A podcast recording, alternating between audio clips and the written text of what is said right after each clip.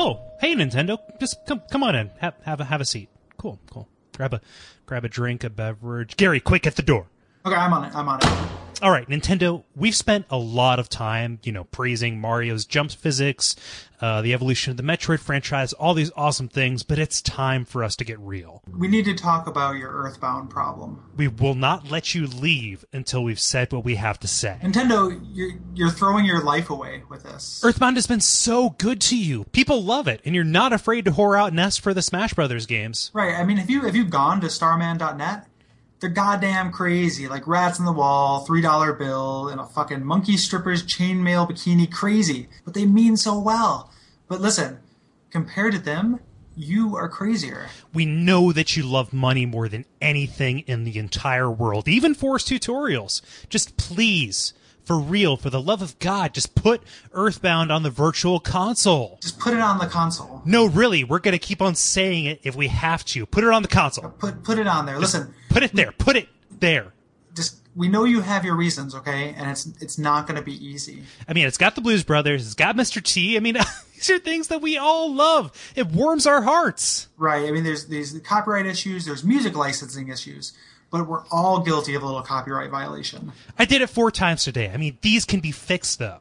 There are armies of people, there are armies of fans out there who would do this work for free if you just let them. It's like you found the cure for pornographic Sonic fan art and you're just sitting on it. You've discovered a keytar that can stop time, but you fucking burn the blueprints. It's like Nintendo, it's like you filmed the fourth season of Deadwood and you use the negatives to insulate your fucking office walls. I mean, we're sorry to be so harsh, but you have one of like 10 tolerable JRPGs in the entire world, and you don't want people to play it. I mean, it's, it's classic. Nintendo, it's classic. And it's more than classic. I mean, the, the quirky humor actually survived the translation. That's a first. the music, the music is goddamn pitch perfect. I know, it's so innovative. This is unethical. It's senseless. Nintendo, this is immoral. Look at me, Nintendo, you look at me right in the eye. God damn it. You done fucked up. You done fucked up. We're wasting our time, Kole. Uh, Just look at him, dreaming of more ways to ruin Zelda. You sicken me, Nintendo. Let's go. Okay, I'm gonna go over and gaslight the people at Konami until they're crazy enough to make an actual Silent Hill game. All right. Now, Baldur's Gate's birthday is coming up. I'm gonna tell it I'm planning a birthday party, but really just try to convince him to have a proper 2D sequel. You know what? Our work is never done here. I watch out for fireballs. Never done.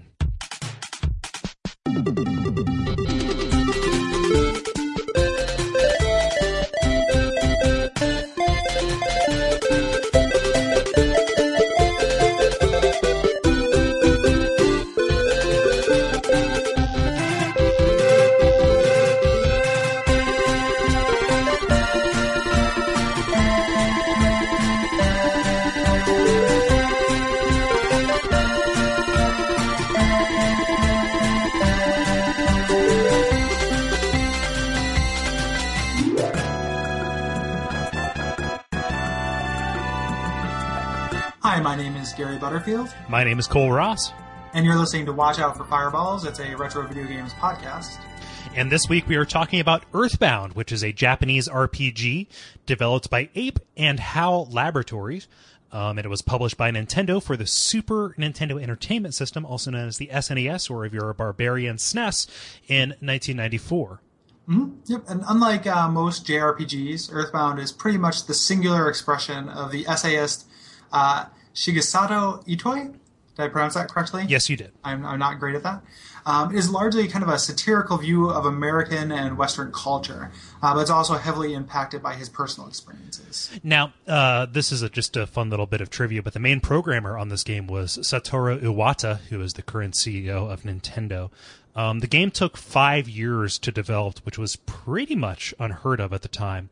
Um, it had to be put on a uh, 24 megabit cartridge, which was similarly rare, uh, mostly due to the uh, amount of music in the game. It mostly plays out like uh, most other JRPGs, um, except that there's no world map and the encounters aren't random. So, like Chrono T- Trigger and uh, many games that would come later, you can see the enemies on the map before you encounter them, and this lets you get the jump on them, and if you uh, attack them from behind for an extra turn, or be ambushed and lose a turn. Yeah, there are other like battle mechanics that we'll talk about as we kind of go through, but it's it's it's pretty standard other than that. Now, Nintendo had very little faith that the game would actually sell in America, so they sweetened the pot by releasing it with a full-length strategy guide, a bigger box, um, and scratch and sniff sti- uh, stickers in order to justify uh, the game's higher price. However, Nintendo was right since the game was mostly ignored in North America. I mean, we can't even cover within the scope of this podcast this game's cult following. Um, since its fans are probably more well known and notorious than the game itself. They're like a, a good version of the No Mutants Allowed people. like, you know, Fallout has its fans, and all they want to do is see, you know, naked Fallout characters and freak out about, you know, uh, that's not quite true, but, you know, the No Mutants Allowed community is pretty, pretty villainous.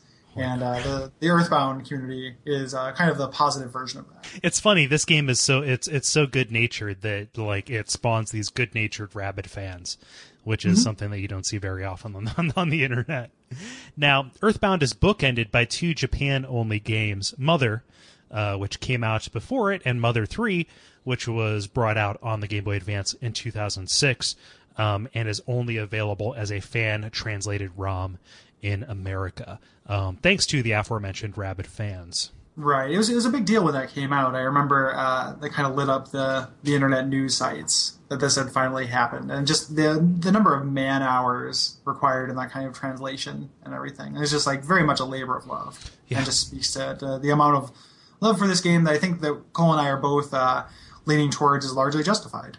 Yeah, yeah. I mean, it's it should be said that you know as we approach this episode of the show, both of us are Earthbound uh, newbies. We are both novices. We are both um, neophytes. Any other kind of euphemism for like never finished Earthbound before uh, you could think fish. of? Yeah, fresh fish.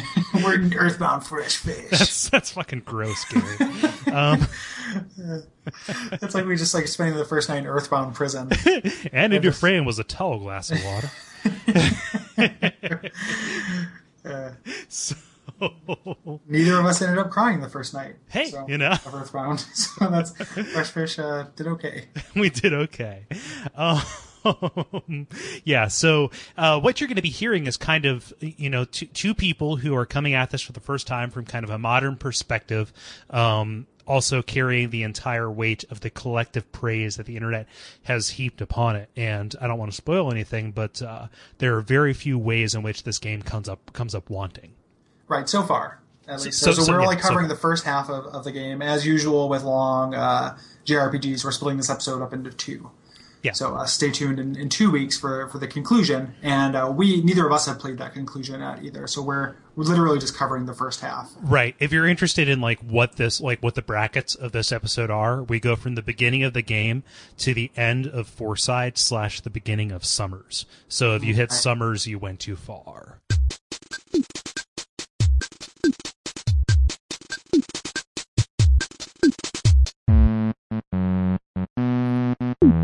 Um, so the, the plot of this game, uh, it's set in Eagle Land, and, which is just kind of you know um, uh, an um, America pastiche of it.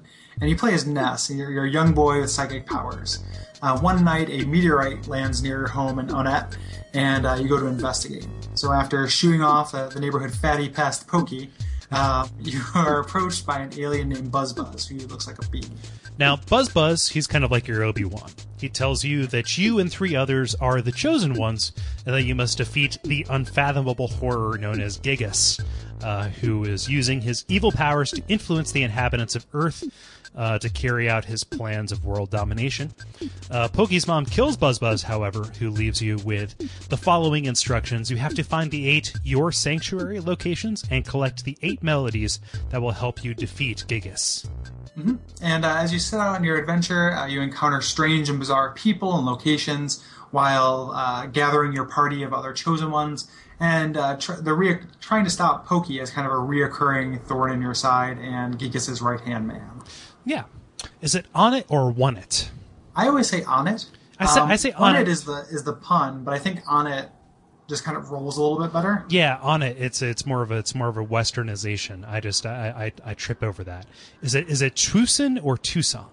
I always said Tucson. I say. I say Tucson, but Tucson makes more sense. So, but yeah, I, I don't. I don't think it's. Uh, I think you can follow your heart Yeah. on that one.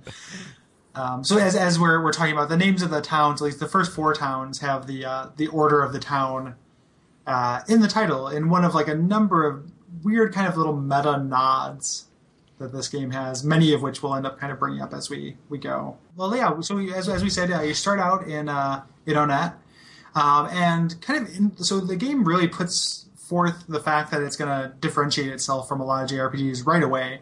And uh, the first thing that kind of stands out or stood out to me is the setting, Yeah. um, which is you're just in, you know in a suburb, Mhm. like normal suburb. You're interacting with with real things. I mean, you you know you get uh, in the first house you get a baseball bat as your weapon. You get a, a baseball hat as, as some armor.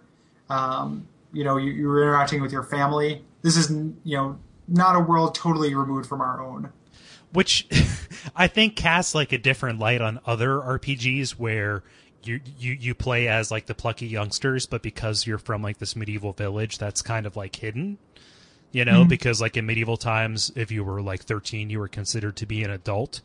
And what's amazing about this is like, you know, you you are ostensibly somebody who is less than 10 years old and nobody tries to stop you from going into these perilous situations. No, your your family is hilariously uh, either negligent or supportive, depending on how you want to uh, want to, to see that.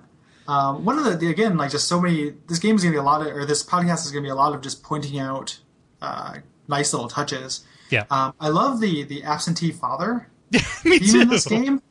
Like what a what a I mean, and that's it. Just runs throughout the game with several different characters. Um, you never, as far as I know, at least in the first half of the game, never meet your father. He's always at work. Yeah. So it's it's all cats in the cradle with, with him, and you just interact with him on the phone.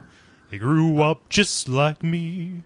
Grew up just like Well, me. you wouldn't probably wouldn't mind growing up like him because he obviously has enough money to where like. You know, several uh, weeks into the game, my character has amassed like forty five thousand dollars yeah, um, he, via allowance. he, So- he bankrolls the entire adventure. That, that actually reminded me of, um, you know, very innovative. This came first, obviously, but it reminded me a little bit of uh, Final Fantasy VIII's money system about how you get like a salary. Yeah. I know it, it's not exactly that because it is tied to killing monsters. Mhm. But the fact that you go and you talk to your dad, he just depo- deposits an allowance Mm-hmm. into your into your account. Um, super neat. See, and and it's funny because like I don't know if that's if that's like a commentary on like American paternalism or you know the lack of like strong father figures in American culture.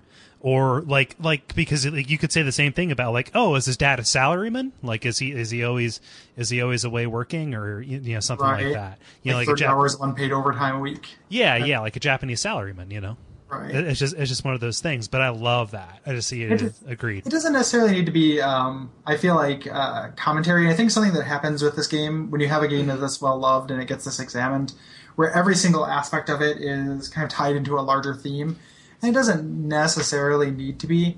And this could just be a, a a neat and kind of like just a little kind of lonely touch for the game, as opposed to being specifically uh, satirical. and also similar to you know things that happen in real life and things that you can read into. It's not the meteor that lands that wakes you up. It's actually Pokey uh, knocking on your door, trying to uh, get you to go with him to uh, kind of examine. The, the, the, the meteor crash site, as it were, um, Yeah. and I think all of us knew a kid like Pokey in our in our in our childhoods.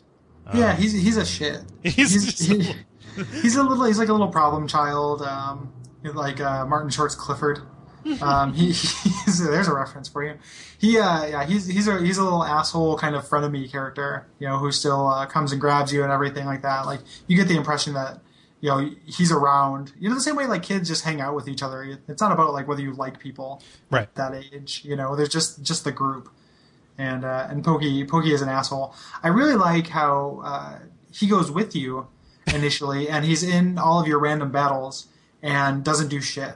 So like you choose to fight, and Pokey just keeps like you know Pokey examined a rock. You know Pokey Pokey's laughing to himself. You know. Uh, you know, it's pr- pretty funny. Yeah, yeah, and your and your dog King. Uh, if you go with default names, all all of us, all of this assumes that we go with default names. However, following the beforeiplay.com uh, suggestion, I named my favorite thing Duck, um, and I named my favorite food Pussy. um, which is a derogatory term for female genitalia, depending on your perspective. Show notes. Thanks for explaining that. Yeah. Uh, Just in case, you know, we have. I hope. I hope no one's learning what pussy means from this podcast. if so, like, you need to get some some like spend some more time in the locker room or something like that. Don't learn about pussy and watch out for fireballs. Come on, guys. this, this, is, this is a safe place, Gary. No, no. So we're we're assuming that you went through with your, you know, with, with the default names. If you if you chose if you chose your you know your own names for stuff, uh, you're SOL. But yeah, the, the uh, interestingly, so um, we talked about in the little sketch batch at the beginning of the show that uh, uh, you know this game has a lot of copyright issues. Um, one of the things is that you have a set of default names. So if you say I don't care, it'll cycle through different names. And originally, um, you had uh, Ness as John, and there was a Beatles theme. So uh, Paula as, as Yoko, um, and then you had uh, uh Paul and uh, uh, George as your other two characters, and then your dog was Ringo. Was one one of the, the and then if you did that, then your favorite thing was love and your favorite food was uh, something something British. I can't remember what it was. Oh my gosh! I but so there, there's a there's a Beatles theme that was taken out of the American version. Your f- which, your favorite awesome. your favorite food is strawberry fields. I, I, don't think it was. That's pretty good. I don't think it was strawberry fields. It might have been strawberries though. I can't remember exactly what it was. Nice. I kind of wish I would have played it like that. I kind of want to go back and re, like like re-roll. That's awesome. We didn't we didn't mention it, but that's one of the neat things about this game is when you first start out, I'm going to ask you what your favorite things are, what your favorite food is, um, you know, what uh, what you want your dog's name to be, and everything. It kind of sets that up, and uh, it, it all it all kind of comes in comes in later. As Kole said, he named his favorite thing Duck, and uh, you you name your general attack psychic ability after your favorite thing. Yeah, and that's the, the permanent psi prefix. So you're constantly going psi duck when you uh, if you name it duck. Yes, I, I I didn't I didn't take I you know I used it kind of like as like oh duck there's a nice little bit of serendipity you know duck feed ducks are really mm-hmm. fascinating oh, yeah. animals you know I was like okay that makes sense so duck and, and like holy shit I'm I'm defeating yeah. every boss with Psyduck that's amazing. Um, I, I, also did uh, did duck um, just based on the, the before I play, and then for my favorite food I did grief. Uh, so your mom is constantly serving up hot plates of grief. Which... That's hilarious.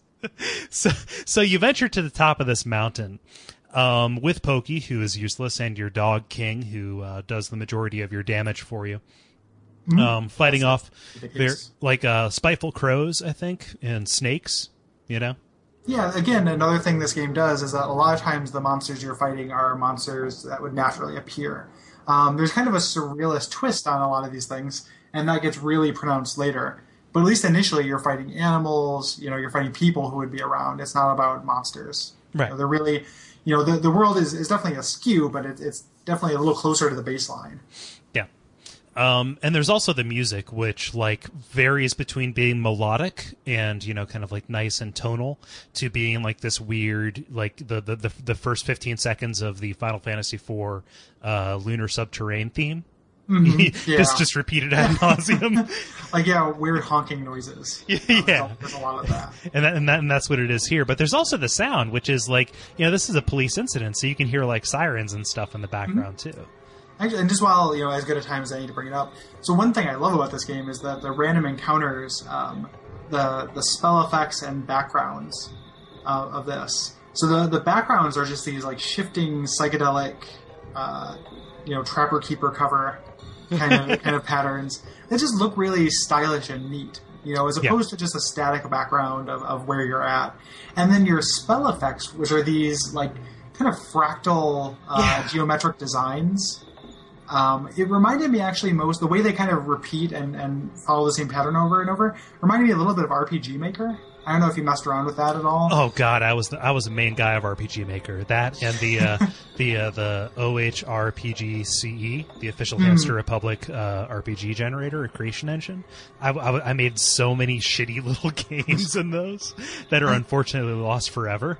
Yeah, I, I definitely spent some some time with those as well. And the same way you do the spell effects for those were kind of like these spell effects, where you'd have like kind of a you know you'd choose a, a uh, a visual image and have it, you know, which way it would move and, uh, you know, kind of what, what side of the screen it would come in from, etc. Um, And that's what this kind of reminded me of. But they're just it's very stylish and kind of ageless. You know, it doesn't it makes the spell effects and backgrounds look look cool even now. You know, plays to the the weaknesses of of the the hardware. It took me a minute to get used to it, honestly. Um, a because I'm not used to not seeing my characters on the screen. Like I'm not a Dragon Quest um, veteran um, by any stretch of the imagination, um, and just kind of like I was initially turned off a little bit by it, but I quickly grew to kind of like it. So, Yeah, I, I could have stood to see my my characters. Um, it's a little bit like the uh, like Phantasy Star Two um, battle system as well, but I would have liked to have seen the characters show up and attack. Yeah. Like in that game, that would have looked neat. But yeah, so you get up and you uh I forget there's like they, they they turn you away, but then you can go back later after the police are you know the the, the police are gone, and you encounter the aforementioned Buzz Buzz. Right. You know, he's a bee from the future. He gives you your quest that, that that we out outlined, um, and you get into a fight with a with a Starman character at this point, um, with the bee on your side, and he casts a uh, a psychic shield on you, Yeah. which pretty much saves your bacon. Uh, Which which which is good. I mean, it's like a preview of things to come. Like you know, so far halfway through the game, I've not encountered another Starman uh, just yet. But from what I understand, they're one of the more prominent enemies. It's on the cover of the game. Well, yeah, Oh yeah. The uh, this is also when we were dealing with the police, and the police have set up all these barriers for this town disaster. Um, it was the first thing in this game that signaled to me that it was going to be actually funny. Like that's I want to stress that as as a you know because games can be can be humorous, you know, and a lot of times, uh, you know, they just kind of make me what I like to call smile out loud. where I just kind of smile to myself, like, "Oh, that's okay." Yeah. You know, but this game actually like makes me laugh at certain points, which is really rare, and especially from a you know a game that's translated and is this old. yeah. So the uh, my I, the when you first go down to try to leave town, the police have set up a blockade, and one of the police officers says, um, you know, the the Onett police are famous for setting up barriers as soon as there are, there's a problem. um, and when you're talking to the police, all they want to talk about is how good they are at setting up barriers, and and how you know how consistent they are about it. And that's that's really funny. Like it's it's just like this nice like little touch. And I, and I, that was the point in this game where I was like, okay, this is actually like funny. And this this is where I'd more or less given up when I tried to play it earlier because it's actually really pretty tough. Um, you have to spend some time in this first area kind of grinding, and especially in the second town, a Oh, little God. bit more so. But you have to spend some, you know, it has a kind of a difficulty wall right in the beginning. So I, you know, I just thought it was gonna be. I thought it was neat that it was in a, a suburban, realistic setting, but I just it wasn't enough for me to push through until the podcast came along. Right, and I'm I'm so so happy Yeah. that we that we had this this motivation that the entire world is watching, as it were. um, you know, to, to to to get me to go through it because you you know we can't say this enough. I mean, I think the furthest I gotten was the arcade. Um, Yeah, before. So, so yeah, I mean, it's like so, some stuff happens. You know, you get your quest. Um, Buzz Buzz is killed by uh by by Pokey's mom, who is this uh just horrific. She's got like this Joker smile, like lipsticked on. Uh, she thinks he's a dung beetle for some reason. This the, this insect that is indigenous only to Africa, uh, and is not threatening what's you know whatsoever. Honestly, Well, it's, it's a bug. Yeah, it's a bug. She sees, she sees a bug and smashes it, which is a nice, like, funny kind of little subversion. yeah, because you think, holy shit, I've got this awesome, powerful, like, oh wait, there he goes. Yeah. yeah. So I mean, you, you know, you get and and you more or less at this point they they open up the path to uh, to walk to the next town, which you know you need to go to the next town because you, you go home and you sleep, and uh, Paula, your future second companion, contacts you in your sleep. Mm-hmm. Yeah. So uh, yeah, she contacts you and tells you you need to go to Twoson, and you, you start your quest going to the next town. Yeah. Um, and your quest to go to the next town, it's it's it's funny because every every town has this arbitrary barrier that they put between you and getting you know get like getting to where you need to be. Um, so I forget the the, the the the thing that keeps you from getting from Onett to Twoson. I think Um, the police, until you get that dream, I think the police just have a barrier set up. Yeah. Oh no, yeah. or you, you go and talk to the mayor maybe, and that's when the you know the mayor says it's okay because I know there was a, a part where uh, the mayor warns you. No, that's in that's in that's in Twoson. You do spend a lot of time dealing with like petty government officials. Yeah, with, In the- in with bureaucracy. Yeah, so so it's kind of hard to remember. I think that's actually in Twoson. I think this is just a magic. You have the dream, and the police let you through. Yeah, like that, that like that lets you into on it itself. Where Right. where you have to go up against the local street toughs, uh, who I love. They're they're like a combination of like fifties like tunnel snakes kind of kind of people from Yeah, Tunnel Snakes rule. yeah, and and also like skater punks and pogo pogo enthusiasts.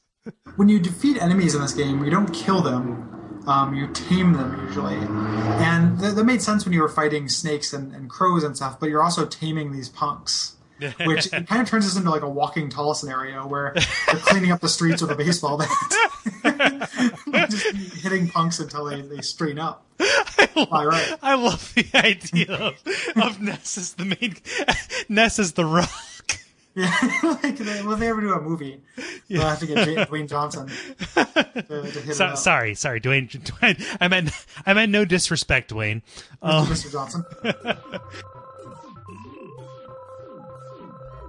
so you you have this weird like 50s aesthetic. And it's and it's weird because because like the the game kind of goes back and forth between like being it's it's officially set in like 1990x but but like there's there like there's this weird like 50s or 60s or 70s throwback. It's like it's it's kind of like Forrest Gump in that in that it's a tour of American culture. You're dressed like the beaver. yeah. Like yeah, so I mean, you definitely have this kind of old timey aesthetic, uh, you know, at least to you and to your character. The what's what's interesting too when you go to you're, you're here in Onett, you talk to the the mayor, and the, the mayor wants to avoid any kind of responsibility for any harm that befalls you. and there's all these funny like little bits about. Um, you know, where, where people are complaining about the, the fact this town has been taken over by street toughs and everything. um, and it, it, you know, it's up to you to, to clean up the streets.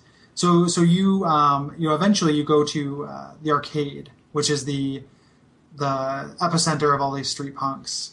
And uh, this is that difficulty wall we were talking about. This is really, really tough. Did you? I mean, was it just a question? I just ground. Yeah, no, I I, de- I definitely ground, but my frustration didn't come from the fact that I knew, you know, that I had to grind. I knew that I was going to have to do it, but the problem is there's no real convenient place to do it because you can either like walk around in the wilds and fight snakes and crows, or sorry, spiteful crows. Um, Say a Guided by Voices song title. Yeah. Snakes and spiteful crows. Snakes.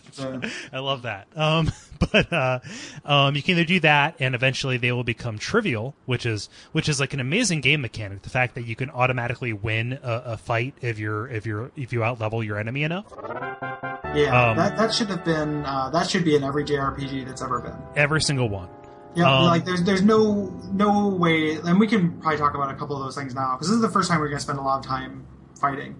Um, just at post Earthbound, there's really no reason for that not to have been incorporated into everything. It's such a Yeah. good idea.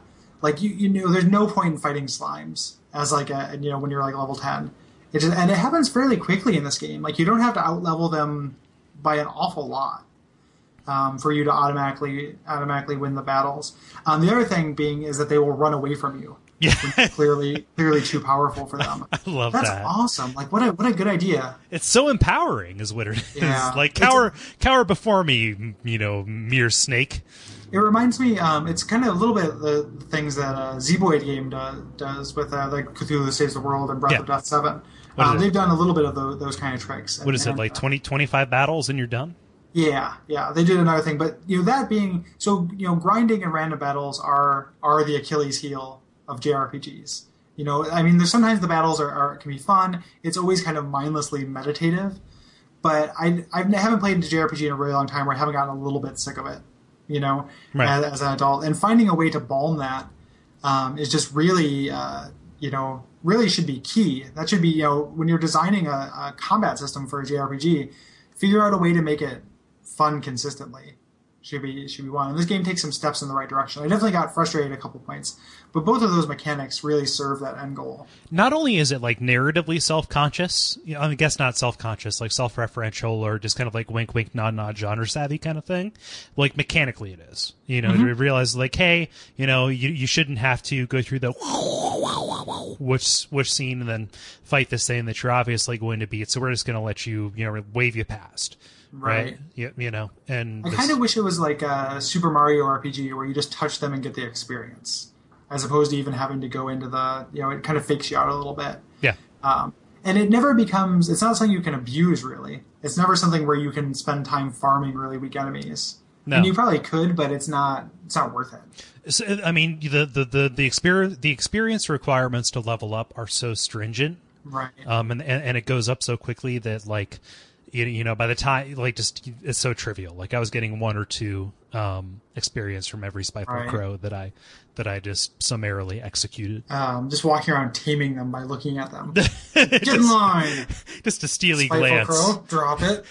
Drop it. Just a What's in steal, your mouth? What's in your mouth? just a steal, just a steal. What's in your beak? Just a steely glance from Dwayne the Rock Johnson.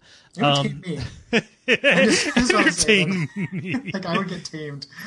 Um, so what I'm trying to say is that I want to have sex with Dwayne the Rock Johnson. Yes. That's what this whole thing is going towards. That's what I've been working up to for the last like ten minutes. Yeah. Uh, not the case. But uh, but in order to solve the street crime problem in and on it, you have to fight Frank.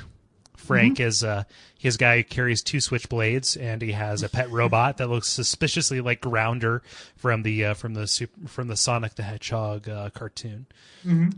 It's a, and it's it's a, and it's a tough fight. And this was that that wall we got to. Yeah, um, before. What's it's something there's something that I'm I'm probably going to talk about more in the second episode of this game because I'm still kind of trying to see if it's a trend and formulating how I want to say it.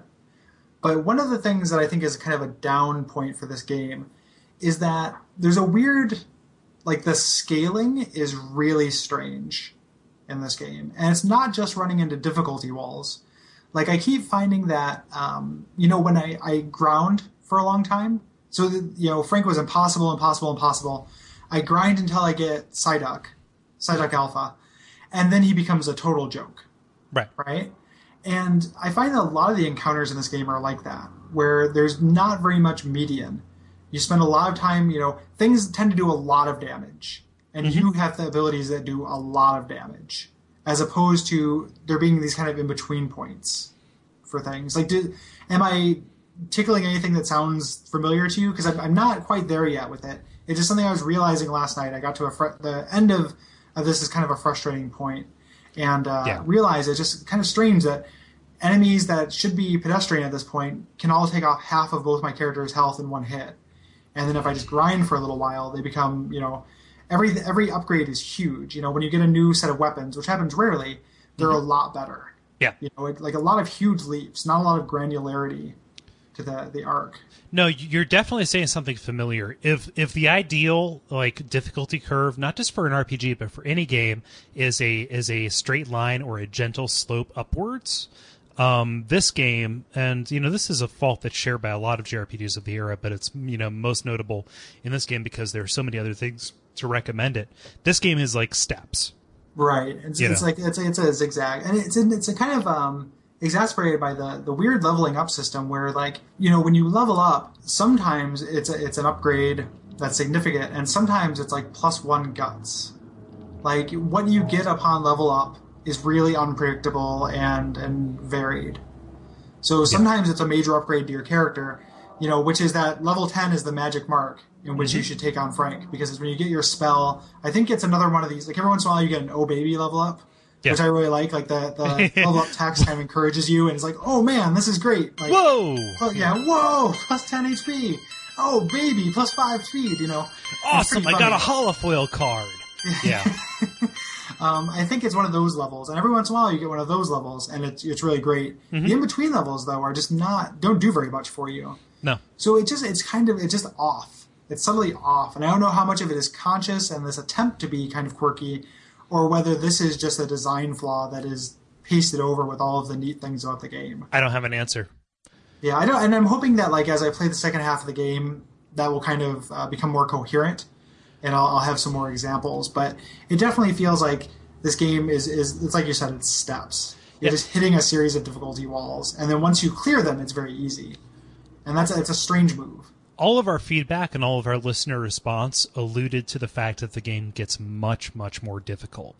Right, right. Which, Which- I, being totally frank, like I'm not looking forward to. No, that does, that's not encouraging. I mean, I'm not I'm not afraid of difficulty. Dark Souls, blah, Remember blah, Dark blah. Souls? Yeah, um, but uh, but but that you know, it's it's kind of a drag. You know, I don't I don't. Right. It's, if there's not a reason for it, then don't do it. That's Right. that, that, that that's the long and the short of it. And I'm, I'm worried about it. Even though like a lot of the responses we've had and kind of hearsay I've heard also alludes to the fact that the game gets like a lot neater plot wise and stuff too. So Yeah, and they just keep dragging that carrot along in front of us while hitting us with an increasingly bigger stick. we, we get ta- we get taste of that towards the end of this episode. Yeah. We, we we we really do. Like, You know, there there's definitely a point where like the real Earthbound starts here.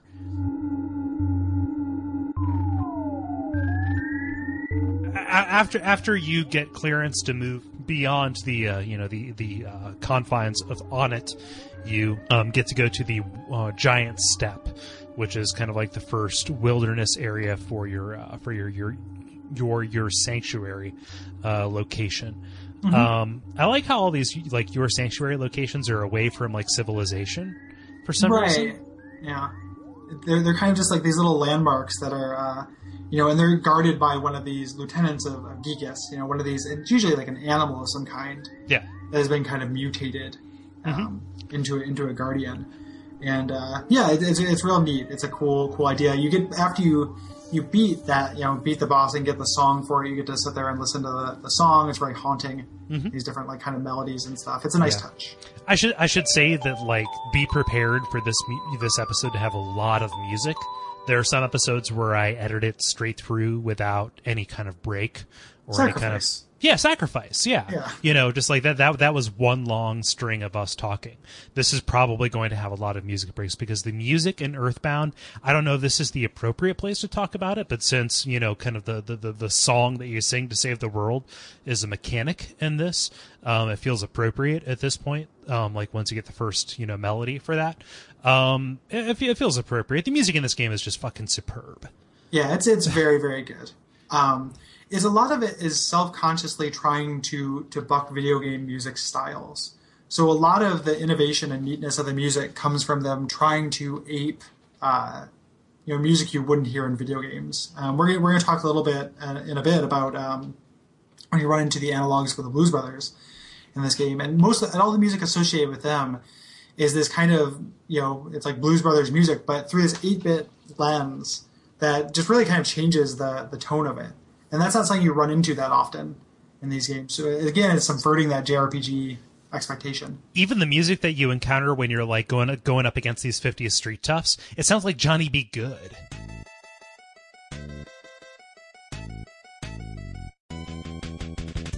Yeah. Yeah, you know. A lot of attention was paid to the, the music in this game, and it is it is very good. It's for from from my perspective, I appreciate the innovation, not very much of it was as earwormy as some of the other like 16-bit JRPG games where the music I, I really enjoy, which I think is more generic, but just got stuck in my head a little bit more. Mm-hmm. Some of it is very very earwormy, but I really appreciate the fact that they're trying to do something different with it. It's just it, it all feels so appropriate. Yeah. Yeah, yeah, absolutely. And like and like like appropriate is is is probably the best.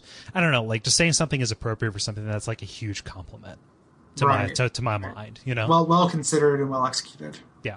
So. So I, I've made some note of like particular tracks, and we're probably going to like have these underlaid or uh, you know as we go. But there are different genres, and it's so just like strange. Like, uh, uh well, we'll get to it when we get when we get to it. Don't mm-hmm. worry. So the um, so after you uh, you find this first uh, area and get your melody, um, heading... after your first of four milestones, yes, one hour yes, in, yes, uh, we we we exercised for a little bit. Yeah, we did. I know. The uh, you you head towards uh, Twoson. Um, this is where they introduce one of my, my least favorite mechanic things in the game. Is where you can get um, there's a fungus enemy that can infect you with a strange fungus, and mechanically it's kind of like a confusion that operates only half the time. Yeah where uh, before you act, it'll say you're feeling funky, and then you attack your party. Um, but it actually has an effect outside of the game, which is to scramble your controls. Mm-hmm. Um, and it doesn't just reverse them, which is kind of the standard uh, for it, this kind of thing. It rotates them. Yes. So the trick, so the pro tip to get around this is to rotate your controller. Yeah. With it. Um, but the that, this is all fine. Like that's fine. That's neat. The the the unforgivable sin involved in this this status effect is that there's only one person who can heal in each town. and there's only we've only been to uh, I don't think there's anyone who know in Onett who could heal it at this point. So really, it's just there's just three people that you've run into in this entire world that can heal this from you, and that's really frustrating because if you end up stranded somewhere, which I did later with this fungus, getting back to or pushing forward to the doctor to heal it is a huge pain in the ass. Yeah. So it's a, it's fine in the status effect. You have a spell that that cures you of status effects. Hmm. but irritatingly, as opposed to being like an Esuna style spell in Final Fantasy language, it follows the same like alpha, beta, omega kind of progression. So it's it's at least the first two most powerful ones don't do anything for this mushroom, Right. and that's really frustrating. Yep. And I, I run into it later too. Anything that you can't heal with that is really annoying. Like Yeah. you should never have to. I mean, I understand the the realism of like having to go to a doctor. Like that's kind of neat. Like you go to a doctor when one of your like when one of your party members dies, they've just passed out and they've been recovering at the hospital, and you go pick them up. Like, Yeah. That's kind of neat. But it makes your it de it inconveniences the game. It makes things decentralized where you know, if you want to sleep, you have to go to the hotel, which can be clear across town from the hospital, which you need to do to revive people or cure your mushrooms, mm-hmm. which is clear across town from the pharmacy, which is where you need to, you know, buy your healing items. And that that's it's neat, but it gets really obnoxious with any amount of repetition. Yeah. And that's something I ran into a bunch. And all of that is kind of exacerbated by the limited inventory, and I have a lot of things to say about the limited Oh, yeah. inventory. Yeah, I, I agree with you there. Even and, and kind of some of these problems we're talking about, like the combat difficulty and this limited inventory, are at their worst right now before you pick up a companion. yeah. they get a little bit better when you pick up a companion. But this limited inventory thing, especially when you have so many quest items mm-hmm. that you carry around, it's very obnoxious. At the very least, you know, give each character two pages of inventory. Like, make it a little bit more forgiving. Because you're rocking around with a bunch of Chris you know, Redfields, and I want to have a Jill Valentine when it comes to that. Like, it is just, you know, it is very hard to, to have everything you need. There's also no option if, like, you go to, if you fight a battle with an enemy and uh, you have a full inventory and they offer you an item, you can either abandon it or trade one of your items. There should always be the option just to use it right there. Uh, that, that's a nice little friendly touch that I wish they had thought of. Yeah, no, I mean, and, and it's funny because they they- they're really forward thinking in a lot of ways. Like you know, they're they're buying new weapons and armor from the different drugstores that you find. Like in a lot of ways, it's really kind of like retrograde, and it's a kind of a, an example of like what was wrong at the time. Like, oh, you can't see your stats. You know, like you you only can see if it's like better in general or worse in general, but you don't know if it's better because it has better attack or if it's better because it has better Right, but it's attack gonna- but it's much worse 80% like of the time. Yeah, Right. yeah, yeah, just kind of like, oh, it's flashing, so I'll buy it, but not know that it's wrong. However, it's it's forward thinking in that like when you buy an item and equip it there, you can sell the old one. Right, all in one move. Um, anywhere where you're going to buy weapons, there's an ATM Yeah. right next to you know right next to it, which is how you get get money. Like there are there, it's just kind of an unusual. You know, they're so far ahead of the game on so many things that when you find one of these things that is a, a kind of a mistake or kind of a, a, backpedaling, it's just really surprising. You know, and it, it really speaks to the quality of the rest of the game that these things stand out so much. Uh huh. You know, this isn't us just powering through some relic and just thinking like, you know, oh, this is, you know, we're not playing Dragon Quest two. you know, it's not, it's not like we're just thinking, oh, this is the, the style at the time. You know, most of the rest of this game is really impressing us. So when these things pop out, it just it really is noticeable. Yeah, and just it's, it's kind of like the, the the question that you ask yourself is why. Right. Like, like, what's the reason? Is like if, if you're building scarcity in as a gameplay mechanic, why? Tell me why, or at least have the reason explained. Right, because that, that works in survival horror. Like that, that is the primary point of survival horror. You know, it's a game about managing your resources. This shouldn't be a game about managing your resources, though. Um, I found at the the point, the end point where we played, I had so much money, and I, I would just power through these parts by stocking up on healing items and stuff. But one thing is that I couldn't find a place to buy an item that restored my my psychic points. So that's one problem in general that was very frustrating. But two, I just didn't have enough room in my inventory to buy all the healing items that would let me power through. No. You know, every character has to have, uh, you know, various. There's there's things they have equipped. There's plot items. Um, there are items that count as equipped things, like different badges you can have in your inventory that just kind of work as if they're equipped, but they have to take up an inventory slot. So I just had so much money, but so little to do with it, and so little space to put the things I'd buy. It's like that Twilight Zone episode. You know, like, you know, But I had time now. yeah, exactly. Exactly. It just it was a it's a really strange choice that I, I wish they they hadn't done. Um, and, it, and and as we say, you know, it gets a little bit more forgiving as you get more people in your party. Mm-hmm. But at this point, it's pretty annoying. But it's kind of like alleviated by the fact that as you get further away, further away from Onett, and you know, kind of go, you know, into these new locales, things genuinely get pretty, pretty interesting. Right? Right. Like right. you get- you get into Twoson and there's this like market that is led by organized crime, and this dude named Everdread, and you have these two uh, you have these two inventors named Apple Kid and Orange Kid, and you have to decide decide with one of them or the other. Only one of them ends up being useful, you know. I, I sided with both. I gave them both money. I gave them both money, but that's because like money is like cheap. Yeah, Yeah. and and uh, one of them gives you a totally useless item, and one Yeah. of them turns out to be a useful inventor throughout the game. Yeah. Um, one of the things, just a neat little touch. So we were talking about this market. Um, all your HP ups that you get in this game are food, Mm-hmm. and at the market you can find a guy who sells uh, seasoning. And if you happen to have a seasoning in your inventory that's appropriate for the food, when you eat it, you get greater benefits, mm-hmm. which is kind of a nice touch. Um, one really cool thing is you can buy a for sale sign, um, which I never, I couldn't keep around with me because this fucking inventory thing. But it allows you to put up a sign, and it just attracts random businessmen who will buy things from you. Like, I saw that sign. What do you have for sale? No matter where you're at, are you Yeah. some kind of tool store? Okay, like I'll buy this chicken from you. Pretty, okay, pretty hilarious. Like, it's a really, like, a really funny idea for an item. Yeah, I love the music that happens like whenever somebody like Escargot Express or one Mm-hmm. of these inventors or you know somebody like is coming after you. It's like uh, we'll, we'll play it in the background. I don't, Yeah. but but it's like, like, oh something wrong. Oh wait, no, somebody's coming to give me something or buy something from me. no, no, that that for sale sign that is like the best purchase you can make in this game. Yeah, it's it's a cool. Once you have enough room where you can consistently keep it in your inventory, it will help you out by being able to get rid of things and manage your inventory better. Yeah, I didn't buy it until I got Paula, but Yeah. So you so you fight this Evered, uh, Everdread character, and uh, he's actually he's fine with you. He's he's going to be uh, uh, you know buddies with you. Um, I know that he gives yeah he gives you money. he gives you like ten thousand bucks just cause, like he says Yeah, because you're because you're a bro, um, and you're going to go. Um, uh, eventually, you're going to use this. So you, this is the point where you meet the uh, the Runaway Five, yeah, which are the, the Blues Brothers stand-ins. so delightful. I watched Yeah, the they're, they're pr- pretty awesome. Like always in trouble, like always owing money.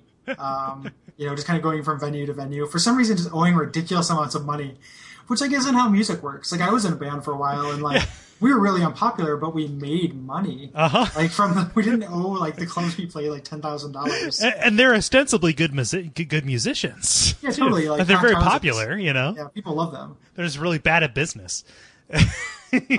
But when you first run into them, you find out that you owe them this money, and uh, you have to go rescue Paula before Everdread will give you the money. Yeah. Kind of arbitrarily. I don't think there's anything that ties those two events together. No, no, it's just like after after rescuing Paula and, and, and stopping the Happy Happy cult, Everdread says like, "Hey, I was going to invite you to you know be my partner in crime, but I knew you I, I, I knew that you would decline, so just here have this money anyway. I was going to give it to you, whatever." You know, Nice Ever. Everdread seems like a good guy, although I think that he's going to betray us later. But that's He's just my very- very that's, well. that's just my feelings. Yeah, it's a good good feeling. Um, in order to get to to Paula, you find Paula runs a, an orphanage. A preschool. Yeah, preschool. There we are.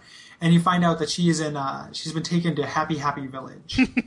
um, and in order to get there, you have to go through Peaceful Rest Valley, um, which there's not very much. You know, nothing really neat happens in the game at this point, other than that you run into a big lead statue shaped like a pencil. and that orange kid uh, invents a pencil eraser. Don't use it near a pencil store. Yeah, yeah, exactly. Which just erases statues shaped like pencils that will be in your way.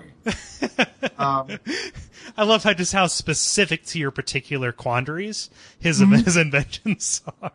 He's like Mm-hmm. that- Q. He, like he's, he's It reminds me of like a Lucas Arts kind of kind of humor almost. Why does this chicken have a pulley in it? Yeah, yeah, exactly, exactly, exactly. Like it, it reminds me a little bit of like Monkey Island logic, which is a good thing. Yeah. Um, Peaceful Rest Valley is not. There's not that much going on there. I found this pretty tough. Yeah, because you like encounter these like flying saucers and strange uh, robots and aliens. the like trees, man. the, oh, the fuck, the screaming trees. Yeah, the trees Mark which have like a, a fuck you attack whenever you kill them that does like a lot of damage. Like they always explode into fire when you kill them, and like no matter what, they're going to do a lot of damage with you to you on your way out. And you don't have very much in the way of psychic points at this point, so you No. can't really, uh, you know, spam your powerful attacks on these things. And this took me, you know, many trips back and forth to get through here. This Yeah. was the second point in the game where I had to do some grinding. this will this will come up in the in the listener responses, but I was really happy that I had an emulator at this point. Like I was I was I was playing it I was I was playing it on my on my TV, just like plugged in through an HDMI from my MacBook. Um and like I was happy to get up and you know go go next to the TV to you know freeze and uh, unfreeze my, my my save state to, to to get through this kind of stuff. Um, it's definitely not the way it was meant to be played. If I was playing it the way it was meant to be played, um, I would be much more frustrated with this section. Um, all that I was left with was an abiding love for butterflies because Ness, Right. Ness is the only character that can heal in your party for some reason. Right. It was a weird, weird choice. Like we'll talk about the the party mechanics and party balance kind of stuff a little bit more once we get more party members. Um, but that is another just kind of weird thing to me, is that he's by far your most valuable character. Yeah. He's your biggest damage dealer and your healer, you know, and your biggest magic and well, just about biggest magic, like second biggest magic, biggest physical, Yeah. and healer in your party all in one. Mhm. So more or less, you are screwed if like something happens to Ness. Yeah. Like, so you know, this is very tough. I wasn't abusing save states at this point, so I just kind of made my way through.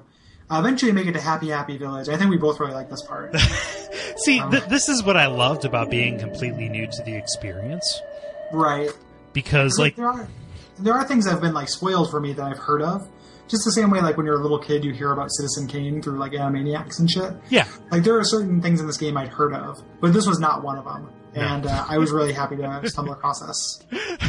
just like just just you, you step foot into happy happy village and you see that everything is just a little bit off and you hear the music that's a little bit strange that's in the background right now um, and everything is blue and you start talking to people and they're all just a little bit off and just you like oh it's a fucking cult it's like it's like uh, it's like it's like fucking sci out there you know it's like uh, worshiping L. Ron Hubbard and covering everything blue you know Yeah, yeah. And they, they have this this blue blue chant. the, the color, like the colors in this game, and I wanted to talk about this specifically when we get to Moonside, but every I love the coloring in this game. Yeah. like it's very bold. Like it's just blue, you know, it's a Super Nintendo blue, but they're not afraid to have things, you know, it be overwhelmingly blue or overwhelmingly like one color, and it just it gives this like aesthetic, like it's very bold you know? And uh and this like some of the interiors in this area um really brought that home for me. Um so I, I i really like i really like this area happy happy village was a lot of fun Yeah, no, it was, it's it's one of those nice little story beats that's kind of like uh, I, I don't I don't know. I, I'm trying to tap into something from a previous game that we've played, but just uh, just where it's so carried by the goodwill of the lore. But it's just this cult that's you know led by this Mister Carpainter, um, who wants to you know paint the entire world blue because it will make everybody happy. And they're so vexed because there's this area to the to the east of town that cannot be painted blue no matter how hard they try. And there's a woman who says you ought to be struck by lightning because you don't agree with our cult, which turns out to be true because you cannot take on Mr. Carpainter until you find Paula in her uh, prison cabin and get the Franklin badge from her, which will reflect any lightning attacks from you.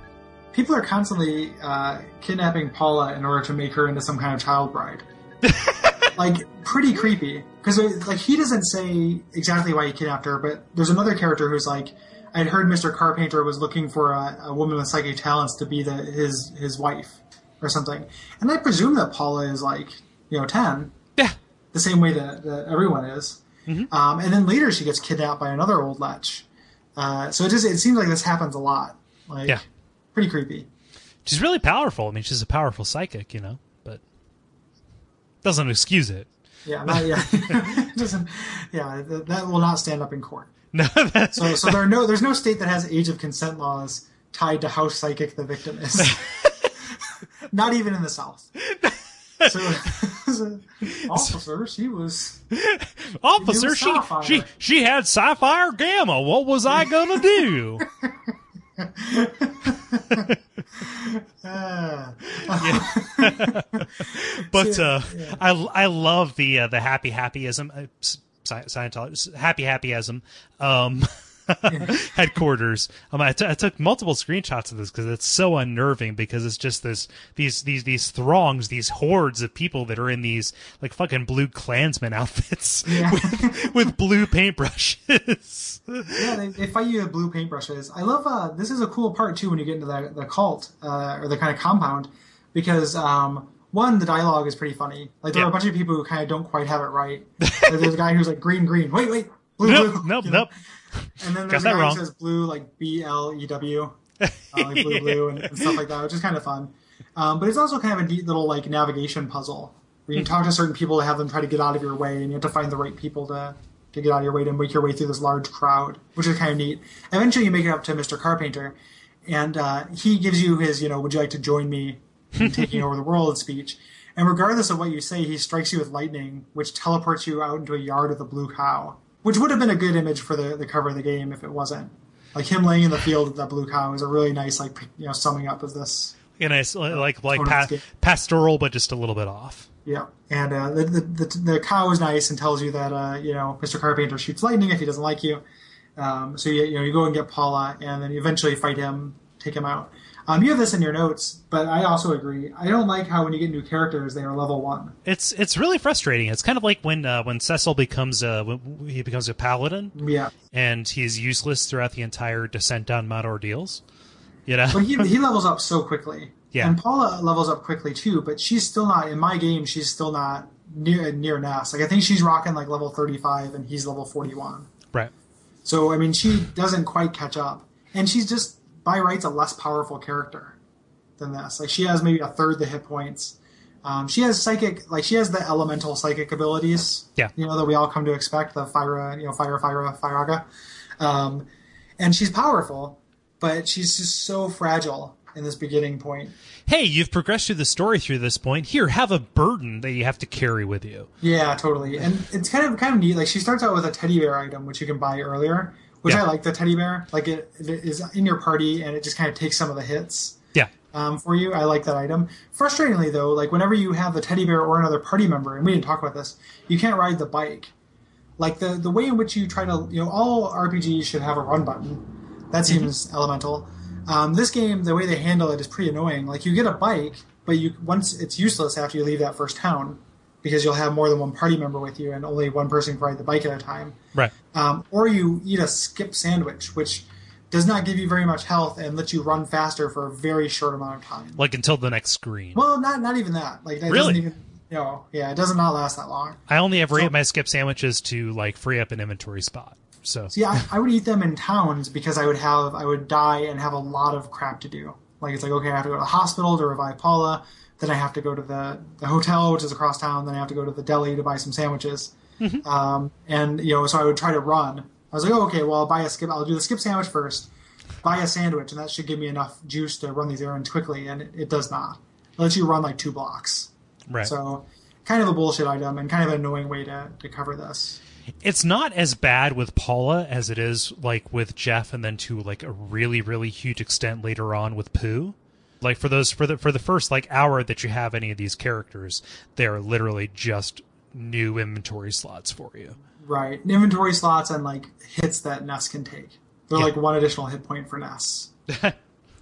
yeah, yeah. So that's pretty annoying, but eventually she does get does get good.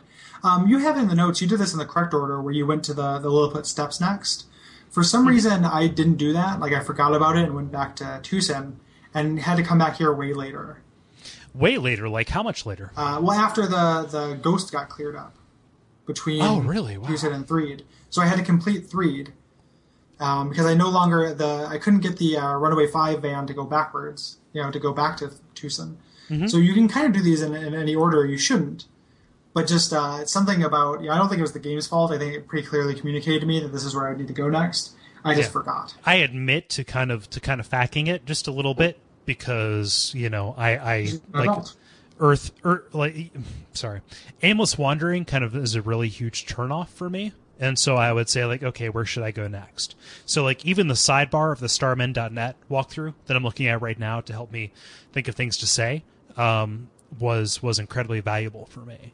Right. The, the game has kind of a nice built-in uh, version of trying to reduce that, in which in each town there's a guy who sells hints yeah. for the reasonable price of sixty dollars, which is you know becomes nothing. Yeah in this game, and that's pretty neat that they they included a way about that because the game does get kind of inscrutable at times, and it, it becomes ins- inscrutable and it also becomes arbitrary at times too. And the characters un- they underline this like crazy, where a character will say like, "It seems like you need to do this. Don't ask me why. It's just a feeling."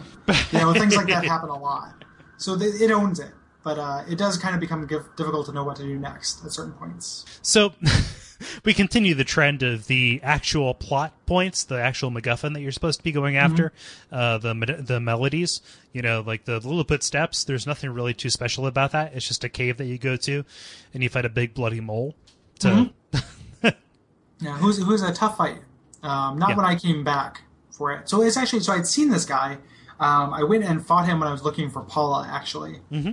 now that I think about it, and just forgot to go back. So I fought him way too early, and it was really really tough. Is is he appropriate when you have Paula and everything? Is he appropriately tough, or is he super tough? I don't remember it being a huge deal. Um, psi paralysis is definitely the way you have to go with a lot of these bosses. Like like my, my, my first my first turn with Ness at any given opportunity is to or at any given boss fight is to cast psi paralysis. Um, because that will make that that's like the win button for a lot of these bosses. Yeah. It's not like a Final Fantasy game where the where the status effects are useless against enemies, but like incredibly potent against you. It's it's Right. it's equal on both sides. It's a little bit like uh, Final Fantasy X did that as well, which I really appreciated. yeah. So after you, you get this uh, this second melody, you head back to Twoson, and uh, you know you're getting ready to bail out the Runaway Five because you, you know Everdread gave you that money, and you get to watch their little musical performance, mm-hmm. which is pretty awesome.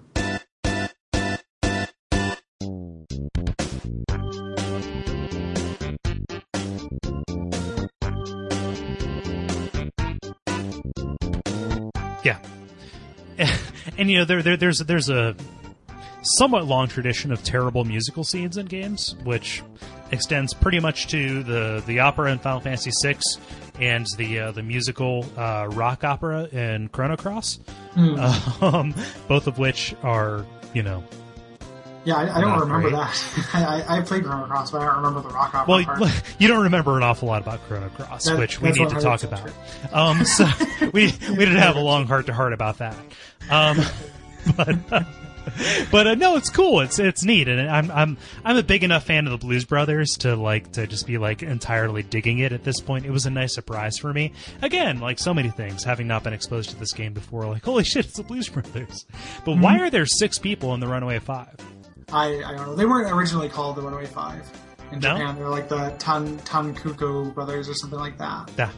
Um, so it made more sense. But I kind of like the Runaway Five. Definitely sounds a little catchier than Runaway Six, and just in the, the quirky way that this uh, you know this game has you solve puzzles. Like this is how you're getting through a tunnel filled with ghosts. is by getting on a tour van that plays loud enough music to scare them away. you know, pretty neat. They play really like I like the music when you get on this this bus Oh god, that, between towns. what was it? Was it this bus or just in general? Because my favorite track so far is the bus music. Um, both of them are good. Yeah, And they're, they're, they're not dissimilar actually either. They're both like pretty funky. Yeah, but that, but like the the the, the bus that takes you from the desert, um, and Threed to like Fourside, that like awesome surf rock kind of Yeah. kind of kind of song. Holy shit, that is the best music I've heard in the like 16 Yeah. bit game ever. Yeah, it's super good.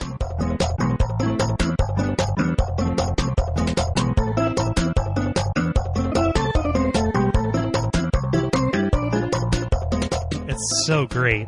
Uh, When, when you get to Threed, uh, all is not well. no, no. Um, the uh, Threed has been taken over by, by like a zombie circus, or or there's zombies and there's a circus. At Yes. first, I thought there was definitely a relation, but apparently not. They're just concurrent. They're parallel. Parallel zombie, parallel circus. Yeah, and this is before zombies got played out, which is Yeah. which is which is uh, remarkable. The uh, this is another real highlight for humor in the uh, NPC interactions. Like similar to like when you play Planescape, like when you when you play Torment, every NPC is going to say something interesting. In this one, there's a good chance someone's going to say something a little bit funny, and a lot of the the interactions in this town, uh, you know, really highlighted that. Where you know people are saying things like, um, you know, I'm I'm I'm so scared I can't even run away from like the zombies or something like that. Like they're just and just calmly walking back and forth in this town that's you know surrounded by zombies. Um, when you go and knock on people's doors, they say funny things because they don't know if you're a zombie or not. Try and knock on One, one person says, "Ah, zombie," and then like pause, pause, pause. Oh wait, I'm watching a zombie movie. Come back Yeah, later. yeah, exactly. There's a lot of like goofy little bits of this town uh, besieged by by zombies. That's pretty fun. Yeah, you you venture into the graveyard um, to try and find you know because obviously you're going to go to a graveyard to find the heart of the zombie infestation. Um, and you find these zombies that don't just attack you, but they kind of like stare directly into your soul. Um, and the plot will not progress until you go back to the hotel, where um, seemingly a prostitute will lure you into the hotel for a zombie uh, ambush. Yeah, a Where- really, really weird scene. That So- Like, so it- crazy. It, kind of it breaks down. Like I don't, you know, I don't like those arbitrary gates. You know, it's the same thing we are complaining about in Sword of Mana, Yeah. um, where you know you have to do X before Y will happen, and there's no connection between the two. Like I did not like that I had to go look for those zombies for the the woman to appear, Mm-hmm. um, because I didn't know that I had to go back to the hotel. You know, so I spent a lot of time walking around the peripheral of the town, trying to move into the next town, etc. Um, that's obnoxious. Mm-hmm. Yeah. But uh, you know, when you when you go in here and you get uh, ambushed by not just zombies, but it looks like a big collection of just kind of monsters, uh, general monsters. Um, it reminds me of the, the group of in uh, the Shinning episode of The Simpsons, the group of monsters that drags Homer out of the the pantry. Um, where like you think it's just gonna be ghouls and it's just there's a Dracula and a Wolfman and a Freddy and uh, all those things. It reminds me of that. Like you just kind of get tackled by all these things, and then the game does something again like really innovative, where now you know it just fades out and you're in uh, winter. Is it Winterhold or Winterside? Winters. Winters. It's just winters. Um, yeah, so you're in like a boys' school in on the other side of the the country, Yeah. um, or the other side of the world actually, because you have to cross an ocean to get there later. Mm-hmm. Um, so and then you're introduced to the third member of our, our party, uh, Jeff. Jeff, who has no psychic abilities but has the ability to uh, to use various tools and technology, and even when he sleeps, uh, he will repair broken items um, that you have in your inventory. That's a that's a neat uh, neat mechanic. It's a good reason to give him your IQ uh, stat ups. Yes. because it's based on his IQ. He reminds me a little bit of uh, Rudo in Phantasy Star 2, where right around the, the third character you get in that game is also a character who cannot use magic and just uses guns. Mm-hmm. Very fun. Like you're in this weird kind of like boys' school, again this theme of absentee fathers. Like your your father is this famous inventor. Um, and when you meet him, he barely knows your name. It's very Dr. Venturi. Yeah. Um, Um, this is like this is a neat little diversion. I mean, it's it's kind of frustrating because you don't have as much like at your disposal as you do when you're playing with Ness. I mean, you know, we've we- we've established that Ness is the Ubermensch, Mm. um, but uh, but you do have a you, you do eventually recruit a buddy who will help you through the entire thing. Uh, Bubble Monkey. Yeah, yeah, you get, a, you get a, a bubble monkey that joins you. I was gonna say, in addition to getting to bubble monkey, though, I, uh, just keeping with that Lucas Arts humor theme, um, to get into the locker where the the instructor at the academy gives you the bent key, and Uh-huh. the bent key won't work, so he gives you a device that opens doors if you have a bent key in your inventory. like that's straight up like Monkey Island. Yeah. Like, that is a very Monkey Island, uh, you know, puzzle solving. so arbitrary and specific the way that you're able to Yeah. proceed through this. Bubble Monkey is a is a pretty powerful companion though at this point, and you really need it because it's this can be pretty tough. Yeah. This area. And Jeff by himself is not very is not incredibly useful, but Bubble Monkey will will absorb some hits and then you know deal out some damage. Uh, you have to go through Dungeon Man's uh, creation. Uh, I love it's like Dungeon a, Man. like a little maze. Well, you know it's it's good that you love Dungeon Man because he is the first combination of human and dungeon in history. It's so good. It's such a good line. It's just so like I love you just find the sign and it's like welcome to my dungeon. And then just like the dungeon, you know, has all these signs in it and you just go to the end of each path and there's a treasure. At the end he asked for like criticism, you know, or like, what do you think of like, the dungeon I created? I, I'm almost certain this guy will come back. And I really, really hope he does. Oh, like he's so perfected much. a dungeon. That would be a really good way to put in like the the challenge dungeon in the game. Mm-hmm. Is to have Dungeon Man uh, put that together. finally master his craft. Yeah, I really like Dungeon Man though. Dungeon Man is hilarious. But it's just so surreal. It's such a it's like it's dream logic the Yeah. entire way through. Yeah, but uh, um, eventually you, you you you know you hit the southern border and there's this big lake um, and uh, apparently there are all these people these scientists who are looking for uh, I forget the name of the monster is it Nessie or yeah, Te- it's the oh, Te- Te- monster, but yeah Tessie Tessie yeah, yeah. they couldn't call her Nessie, no um, given that you've already got Nessie. um, and eventually, the way you get across the lake is uh, your your uh, bubble monkey uh, blows a bubble and you float across. Yes. No no Bubble Bubble Monkey he, he he blows a bubble which for some reason summons Tessie and you ride on Tessie's back Oh, across yeah. yeah across the lake um, to the to the area with Stonehenge in it. Yep. You, you can fight cavemen, which are really really tough, but give you a lot of experience and Yes. always give you a picnic lunch, which is enough to fill up your HP. So if you want to spend any time grinding, Jeff, this is the time. But on, on the other side of the lake, you find Dr. Andonuts' lab. Um, Mm-hmm. And he has this uh, machine called the Skyrunner, which will take you to the source of this psychic message from Paula.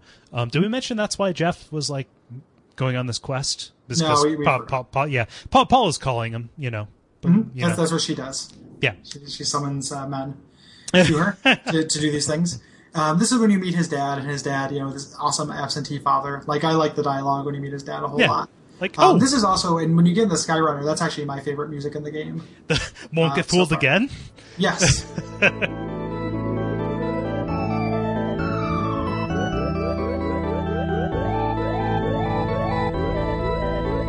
well, it's not exactly that. It's very similar, though. Yeah. It's incredibly similar, but it just kind of goes on for a while, and I like the beginning of Don't Get Fooled Again. Yeah, no, it's good. Before, uh, you know, they start farting up with all those guitars and stuff. Uh, I like uh, the Who synthesizer tone Mm-hmm. That they use to introduce their songs. I prefer the opening to Baba O'Riley, but that's just me. Yeah, also Um, also really good. Um, yeah, and also the main reason why this will never see a re-release. But Yes, even though it'd be an easy fix. It's not like they don't change music. It's not like they couldn't do it. yeah, So oh well. it would be worth it. But it's funny because you ride the Skyrunner across uh, ostensibly the entire world, um, right to where this psychic emanation is coming from, and instead of landing gently in order to, you know, hel- you know, have you find your way to these people, it just crashes through the ground and like blows open a hole into the crypt that they're being held in. It's all sweet dreams and flying machines flying in pieces on the ground. I was actually playing that guitar. I was, I, I was like, I had that stuck in my head when I was waking up this morning, and I was like, oh, I'm gonna, I'm gonna learn that. I'm gonna learn that intro on my guitar. Um, Capo three. Uh, that's the, Huh. that, that's the biggest. Uh, that's the biggest uh, hurdle that you have to get over. And uh, yeah, I learned it. Yeah, so, so I was saying it. So it's strange that you mentioned that. But yeah, Sweet Dreams of Flying Machines um, underneath crypts with uh, absentee children. Um, and uh, your bent key machine will help you open up the door uh, to the cell where you're being held by these various ghoulies and ghosties. Yep, and you, you kind of go through um, like a set of catacombs to get out, Yeah. I believe, and uh, eventually go back to the uh, to that area where the zombies were, were guarding the uh, the ladder. Before And you make your way- that, before that, you have to uh, like do this crazy little side quest where you fight a monster circus tent that pops up below. Oh yeah, Yeah, that's that. That's the intersection of the zombies and the circus because there was already that, yeah. a circus tent, but the zombies are adapting, and so they set up their own circus to the south of the town, and you fight this gigantic circus tent that has this big, horrible mouth of fangs. I knew that you do that, but I did that, but I forgot which order it was. Yeah, Um, yeah, and, and and that is what leads you to in, invent the zombie paper, or Mm-hmm. leads you to find the zombie paper. Yeah, Yes. because because after you defeat the after you defeat that apple kid or orange kid or whichever one's the good one, he calls you and says, "Hey, I have the zombie paper."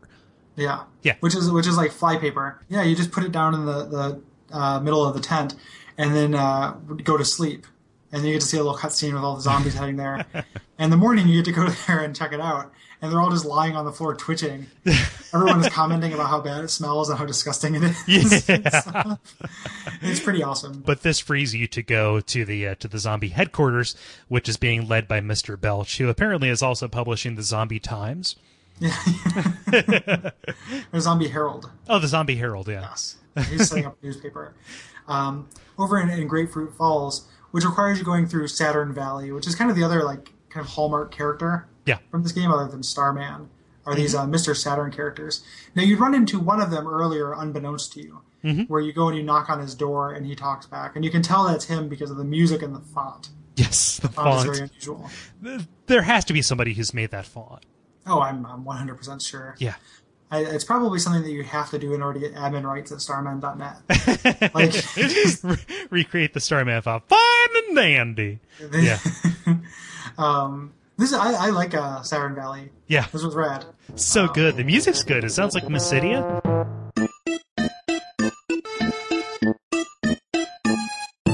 I know this is the second episode in a row in a row where we reference the Mysidia music. because the City music's really good. Yeah. Even, when, when eventually we do the Final Fantasy IV episode, um, it's just going to have the Mysidia music going throughout the entire. It's so good. Um, But Mr. Saturn, no, he's he's he's really good at it. All of them are called Mr. Saturn, and they're singularly uh, referenced as that. Um, You they all have these. Good. yeah, and, and the only exposure I'd had to him was throwing him in Smash Brothers. oh Like, He yeah, pops up in Smash Brothers, you just pick him up and toss him at Falcon, you know, and that that's it. And he just falls and dies. Um, it's such a weird, weird dandy. but it's but it's great because because you can rest for free. Too, Yeah. which is which which is good. yeah, you get some good items as well. Even though you, you can't tell what an item does before you buy it, so you'll find these really expensive items, these like life thorns and stuff. Mm-hmm. And I didn't want to buy them because I didn't know what they would do. I know, right? So I eventually like looked online for them because at this point that the amount of money that they, you know they cost is not insignificant. Mm-hmm. Um, so and it turns out it's just a phoenix down. Yeah. So, and they still don't sell. So this may have been something I wasn't diligent enough in checking the shops. A continuous frustration in this game for me was not being able to restore my my PP. Um, do, is there a store that sells those psi caramels? Were you able to find one? Because I just found a couple of them in chests. No, no, I've only ever found them in chests. That's really annoying. Because as we get like a little bit later, when we get into this very frustrating kind of down point in the game, I really could have used an ability to, to recharge my, my psychic energy Yeah, no joke. dungeons. So I thought maybe there was one in Saturn Valley, and it was one of those things I didn't pick up because it was expensive. Mm-hmm. Um, unfortunately, no. No, not at all. But uh, but they do equip you pretty well to you know kind of like take on the stuff that's coming up. I Mm-hmm. mean, you, you go to Belch's factory, which is a pretty which is a pretty fun area. Yeah, it has really cool music again. Um, that use of the uh, the kind of metallic and dissonant sounds instead of melodic sounds in the music. Um, I read that one of the copyright issues that is holding this back possibly is it sounds like the beginning of "Welcome to the Machine" by Pink Floyd, Really? which, which is you know they're pretty similar, um, which is pretty great. And uh, there's a lot of funny dialogue in this with people who work at this factory. You know, a lot of like kind of it's a living style stuff. Yeah, yeah. And eventually you do fight uh, uh, Master Belch, who earlier you found an item called fly honey. I love that. yeah, As, a fan of black exploitation in general, the idea of anything being called fly honey is just is just astonishing to me. So you, you stick one of the. Uh, uh, God damn it! I was going to make a joke. What, what are the what are the girls called on Living Color? The fly girls. Yeah, yeah, fly girls. You stick a fly girl on him. It distracts him. He spends most of he spent almost all of my battle just eating honey. Yeah. Not too bad. No, no. Um, so, so like r- r- r- rewind. Um, the password to get into the Belch factory. Oh, um, yeah. You have to stand still for three minutes. Yeah, and they tell you that. Yeah. But it's a, what a weird idea. Yeah. But it's kind of, I mean, again, it matches that tone because like I, I, I went to the part, you know, went to the waterfall, uh, didn't press anything on my controller, just got up and got like a drink. Yeah. And uh, you had it on a Facebook thing where like this game, and you can also we didn't talk about this, but you can play this entire game with just your left hand. Mm-hmm. The L button can be a contextual button that does everything Yeah. for you. And uh, you said the game is meant to be enjoyed with a, a, a beverage or a, a healthy snack in your right hand, and it is. It's just the kind of laid back, Yeah. you know, tone to it. And this, you know, I was like, okay, it's time to go, you know, piss and, and grab something to drink. Mm-hmm. And by the time I came back, the I had been led, led into the waterfall. Yeah. no problem. Mm-hmm. Yeah. Master Belch is kind of a bastard, though. I remember that fight being kind of difficult, uh, even with the fly honey. Um, I think I just lucked out. Like I think there's a chance he'll just eat, you know. And I think I just, you know, had a had really good luck. I like his design, though. He's a literal tub of goo. Yeah, Right. Um, yeah. He makes huge realistic burping sound effects I know that's amazing, in the right? battle. It's pretty great. Like, uh, FM synth, like like di- like digitized speech, like Wayne's World on NES, kind of kind of kind of uh, you know speech. So so uh, and that that continues throughout. Like they, they they pepper those things. There's really good use of stereo sound throughout the entire game too. Um, which which you know. I don't have that great of a speaker, but I imagine if you were playing it in headphones or something, would really add to the uh, what's the what's the word the game journalists ever use immersion. ah yes, yeah, yes, the immersion. But it, it, it's it's neat, and you get to say, you know, unfortunately, say say bye after you do the, uh, you know, get the, the third melody. Um, you you leave, you head back to head back to Threed, and um, are, are ready to go to to Fourside. The uh, Yeah. the buses are running again, and uh, but uh oh, on your way to to Fourside there is a traffic jam. Yep. And uh, blocking this time. God damn it! Let me get to the next city. Yeah. There's uh, some of the comments and stuff that we got. We're talking about how this is kind of a troll on, on behalf of the developers and stuff. I don't know if that's true. I think that we they've been throwing up arbitrary barriers this whole time. Yeah, Um, but it is it is kind of funny when it when it pops up. yeah. And uh, you the bus the bus stops and lets you off in the middle of a desert, mm-hmm. which is not a you know that's a responsible thing to do to ten year olds. Through three little kids just lost in the desert, yes, Yeah. suffering heat stroke and poison from scorpions. Yeah, yeah. Poison in this game is really fucking obnoxious. God damn it! Because it, it's always hits. Like you always get poisoned if they choose to do their poison attack. It does a pretty significant amount of damage, and this your first level uh, healing spell doesn't remove it, just your second level. So you're using eight, you know, PP every time you want to, to cure it, out of you know maybe at this point seventy. Yeah. You know, seventy. So you, you only have a very limited number of times you can get poisoned, and the item that cures poison is not cheap, and you have that limited inventory. Right. So pretty obnoxious. You're also at this point dealing with sunstroke. Um, your characters walk around and they're sweating, and they'll get a condition called sunstroke, which isn't that big of a deal, but uh, it is something that you have to be dealing with here. Um, what's kind of interesting is that uh, Ness actually gets sunstroke less than the other characters, and it's because he wears a hat. Really? Yep. Mechanically, Ness gets sunstroke less often than the other two characters. That's actually really really cool. Isn't that awesome? Yeah. Yeah, that, that, that is great. Like, I, I love that. I don't want to count my steps in a JRPG. I don't want to do that. No. So that, that that kind of discourages exploration, which is kind of a shame because this is a really big, wide open area too. I saw I saw almost none of it. Like, I, I just made a beeline yeah, me too. you know, followed followed for the uh, for Fourside because it just like it was the battles were too hard. I was getting poisoned. You know, Jeff and or Paula were dead. Yeah. At this point, I'm just dragging their ghost, like If- trying to get somewhere to the hospital. This is also where I fucking got that mushroom thing. Like some somebody right before I got on the bus gave me the mushroom. I didn't notice it or something, Uh huh. um, and ended up getting on the bus going here. And it's like I could walk all the way back to Threed and and use the hospital there, or try to push through to Fourside dealing with this mushroom ailment. That was fucking annoying, but I, I pushed through.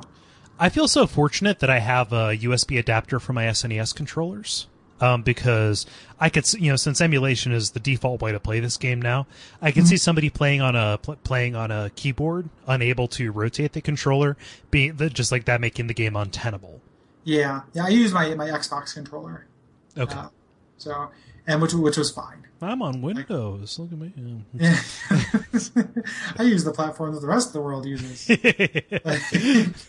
I, I'm supposed to be doing that voice for you. I know, right? like uh, you don't get to do that for me for having Windows. It's the voice people use when they're making fun of Macs. I was trying to get away with it. Um, so, so there, there, there's not an awful lot to do in the desert, um, except for get through it, or Yeah. abide it, or suffer it.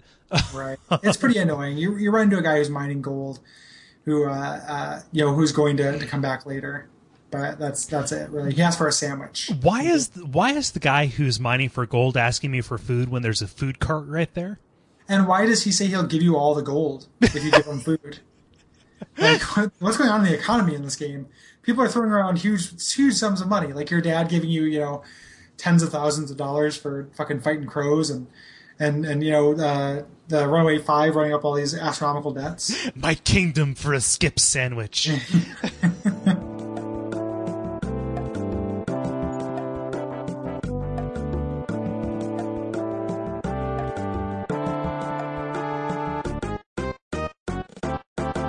get to Fourside, which uh, is kind of the big metropolis of uh, of Eagle Land, um, and it also has one of the most disorienting perspectives in the game. I think. Yeah, it's really strange. It's shaped like a big X. Yeah. It's like block shaped on a, on a diagonal X.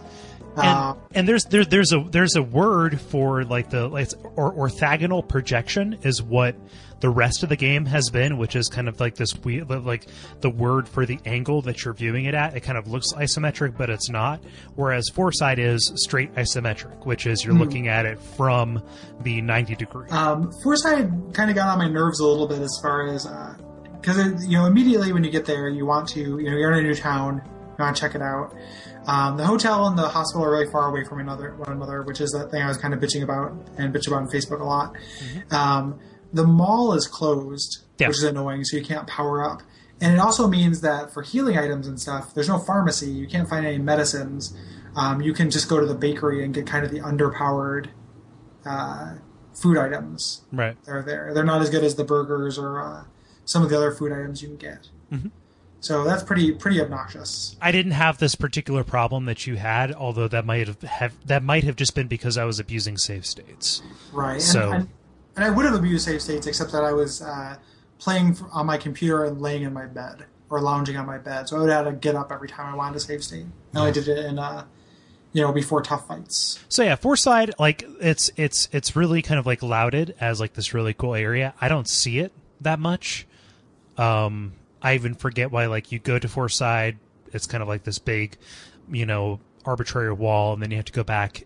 Oh no, you get there because and you and you see that the uh, the Runaway Five they're in debt again, and Yes. and so you have to go back to the gold mine to try and find some kind of money for them, because instead of being ten thousand dollars in debt, they're a million dollars in debt now. Yes, and and and which uh, and you go to the gold mine, which is the worst dungeon in the first half of the game. So fucking bad. Yeah, this is really annoying. Like, it's it's a big long maze. It's not that maze like, but it's maze like enough that has five very tough bosses in it.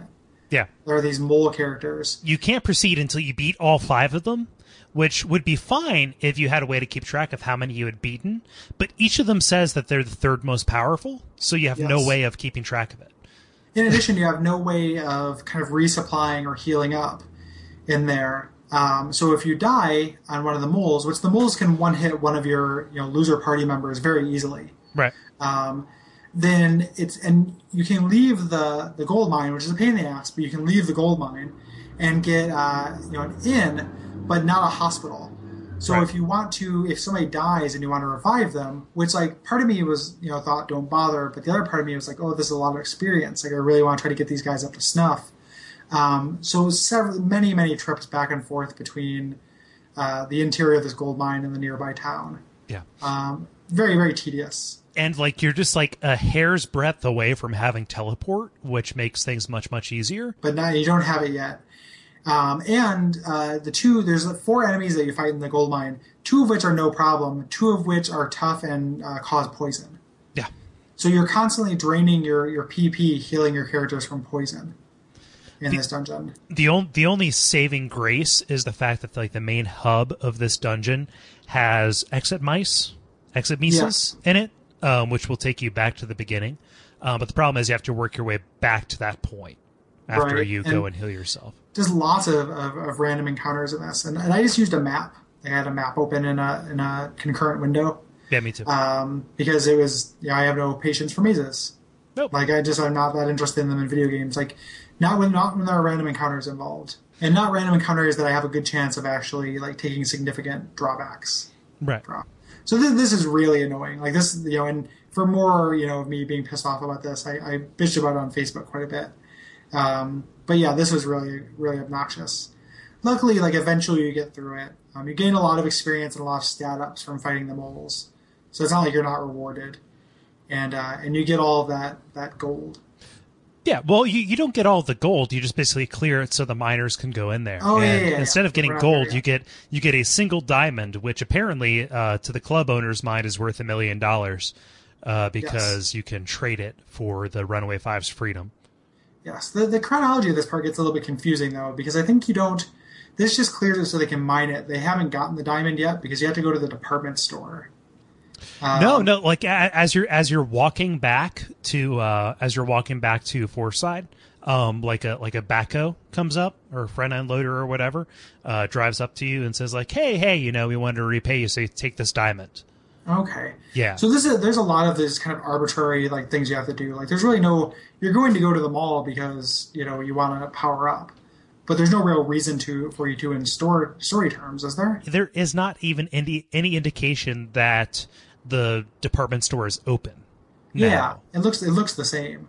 Right. Um, it's just kind of a weird, weird point. Um, you go to the store and you can get a lot of neat items there, um, but when you get to the the top of the store, uh, the power goes out, or is it when you when you return? No, when you're leaving, Paula Yeah, gets kidnapped. Yeah, when you try and leave, like this crazy tentacle monster, like just kind of like swoops by, and the power goes out, and everybody goes away, and it starts getting really, really fucked up in a in a, in a crazy, interesting way. You're missing her for a long time too, and Yeah. you're fighting really tough bosses, like tough enemies that like you have your your best your Psyduck spell can hurt all the enemies, mm-hmm. but it, you, it's expensive and you need to save your you know spells for healing. So you know it would have been really nice to have her around to kind of hit these groups of, of musical instruments and records. Yeah, which which can fuck your shit up. God, yeah, and the coffees, the Uh-huh. Yeah, do you know do ninety or hundred damage to each character in your party every turn. Um, this is really fucking tough. they'll ruin it's you. Really hard to run in this game. Like I had very poor luck with running away Yeah, from things, and it was really weird. Again, those imbalances because you get to the boss, and the boss is not tough. no, no, he's not. Yeah, like any you know the bosses are not too bad in this. It's a little bit like um, uh, reminds me of Binding of Isaac, where like the bosses, you know, once you're experienced at the game, the bosses are no problem. It's just really shitty rooms that get you, you know, random encounters that are really tough. Um, yeah, getting a, it's a really short dungeon. It's just four floors of this department store. Yeah. Uh, but very, very difficult. I was only able to get through it because I looked at a, I looked at a walkthrough which said to load up Jeff with uh, with bottle rockets, so he would be like you know useful at all as as somebody in combat. You know, because Jeff like his his main attack doesn't do any kind of like special damage, and because it doesn't he and because he doesn't have any psi abilities, he you know he doesn't have an awful lot of like okay ten extra damage per turn whatever. But because he can use bottle rockets, he becomes you know Useful, yeah. yeah somebody who can actually do damage Right. and so and so the that that, that became something useful but if i hadn't if i hadn't known to, if i hadn't known to buy bottle rockets before the lights went out i would have been i would have been boned Right, because the lights have gone out and not only created this really hard dungeon, but deprived you of a shop. right So, like, if you need to rebuy healing items, you can, you know, make do with the shitty bread in the bakery, or walk all the way back to the front beginning of the desert, and uh, and and buy things from the, the store next to the sign that says drugs. Um, they- they're just the surreal drug sign. but uh you know by hook or by crook or or by foresight to buy enough big bottle rockets you defeat the uh, the alien that has taken over uh, the top of the, uh, the, the the the department store and you find out that this magnate who runs the entirety of Fourside mr monotoli um, has kidnapped uh, paula and uh, the secret to taking down his entire empire is uh, behind the counter at the cafe Um, you, you go behind this counter and uh, you have to talk to everyone, and then you go outside, and um, Everdred has been beat up, and uh, he tells you that uh, you know the where you know you can get this, you know, check out this button. When you do, you get teleported to Moonside.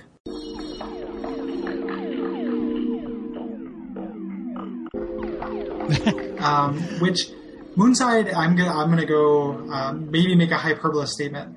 Uh, Moonside is the most visually striking area in a 16-bit game, yeah it looks like a vector game it looks like the arcade star wars and it's everything is neon, like it's all black, like uh, colored outlines on black backgrounds. It looks amazing. like I love Moonside. I want blacklight posters of it all over my walls. I want like a, a Moonside T-shirt. I want to live in Moonside. Like if there's holodeck technology in the future, I'm just going to recreate Moonside. Like it looks so cool. it's so great. I'm sure that there's like some kind of like big like you know 2000 pixel by 2000 pixel map of Moonside that's available, uh, Yes. which will which will go into one of these posts. Um, but Moonside is an area where everybody's just a little bit off. You're attacked by absurdist paintings, um, animated gas pumps, and h- fire hydrants. And no means yes, and yes means no. Yeah, I, I love Moonside. Moonside did a lot to redeem the bad will this game was building up in the last two dungeons. Yeah, Like I was just, I mean, I don't think I would have because I was curious what was going to happen next. But I bet people quit at those last two dungeons, like all the mm-hmm. time, because you know up until this point, it's like the game is neat, but it it hasn't. You know, this is like one of the one of the big thrusts of it. It's showing off what's unique about it, and they just they put it right and you know at the back end of this just shit sandwich. Yeah. you know that you have to chomp down. and it's like the the, the real Earthbound starts here. Yeah. it really does. Yeah. You Not know? just, you know, visually and tonally, you know, where it kind of shows some next level shit, but they also this is what reveals this this kind of plot to you. You know, like Mm-hmm. uh you're finding everything out here. So in order to get into the the uh, Monotoli building in Moonside, um, you kind of teleport around by talking to guys with mohawks and Hawaiian shirts to different areas of Moonside. Eventually, though, you run to a sailor who will only let you buy if you have a mohawk and you're wearing gold chains. Um, eventually, you get into a No, no, no. It's it's it's it's if you have somebody who has a gold tooth and a monobrow. Oh yeah, yeah, yeah. Gold tooth and monobrow. Yes, yes, yes, yes.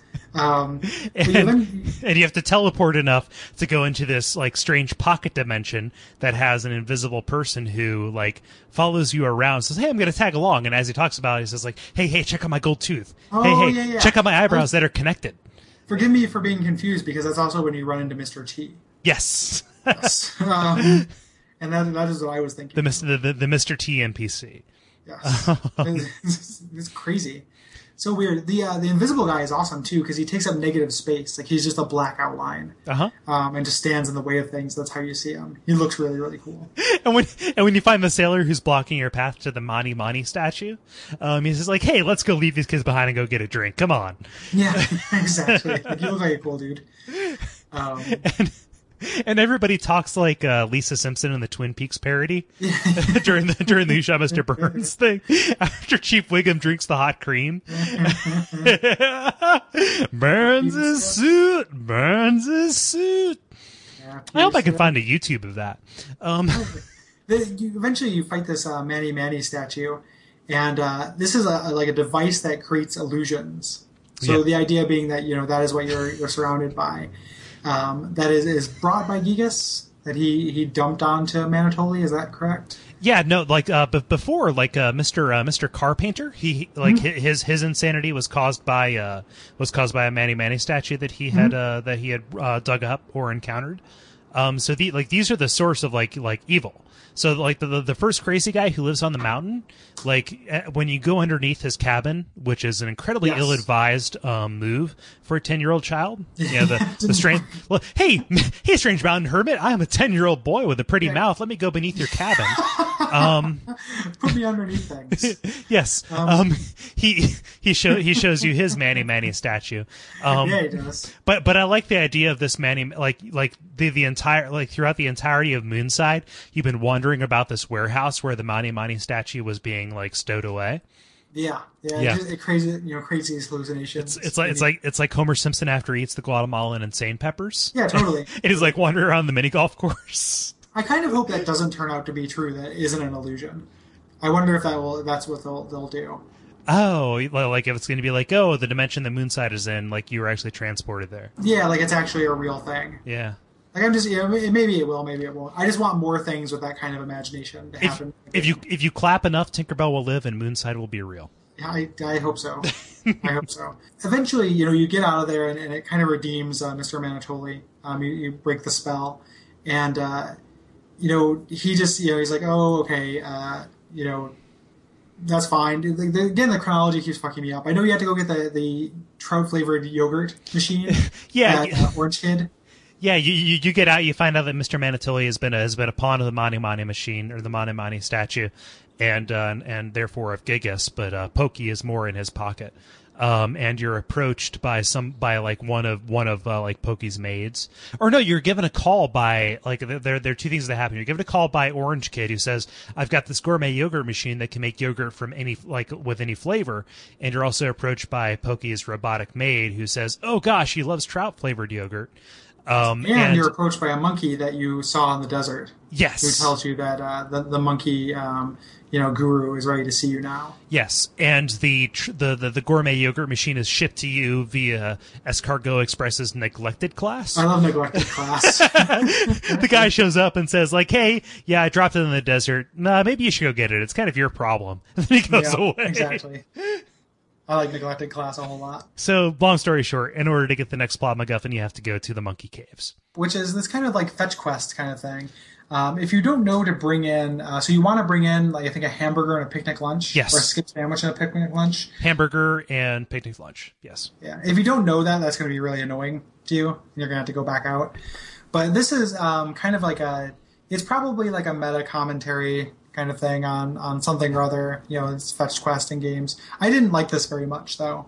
Like it was fine, but it's like a lot of sets of doors where monkeys want one specific food item that leads to a hallway where there's another food item that another monkey wants, and you just kind of spend a lot of time backtracking, going back and forth. Um, luckily, there are no fights in here. Counterpoint: I was really, really excited to have a challenge that was not bound directly to combat.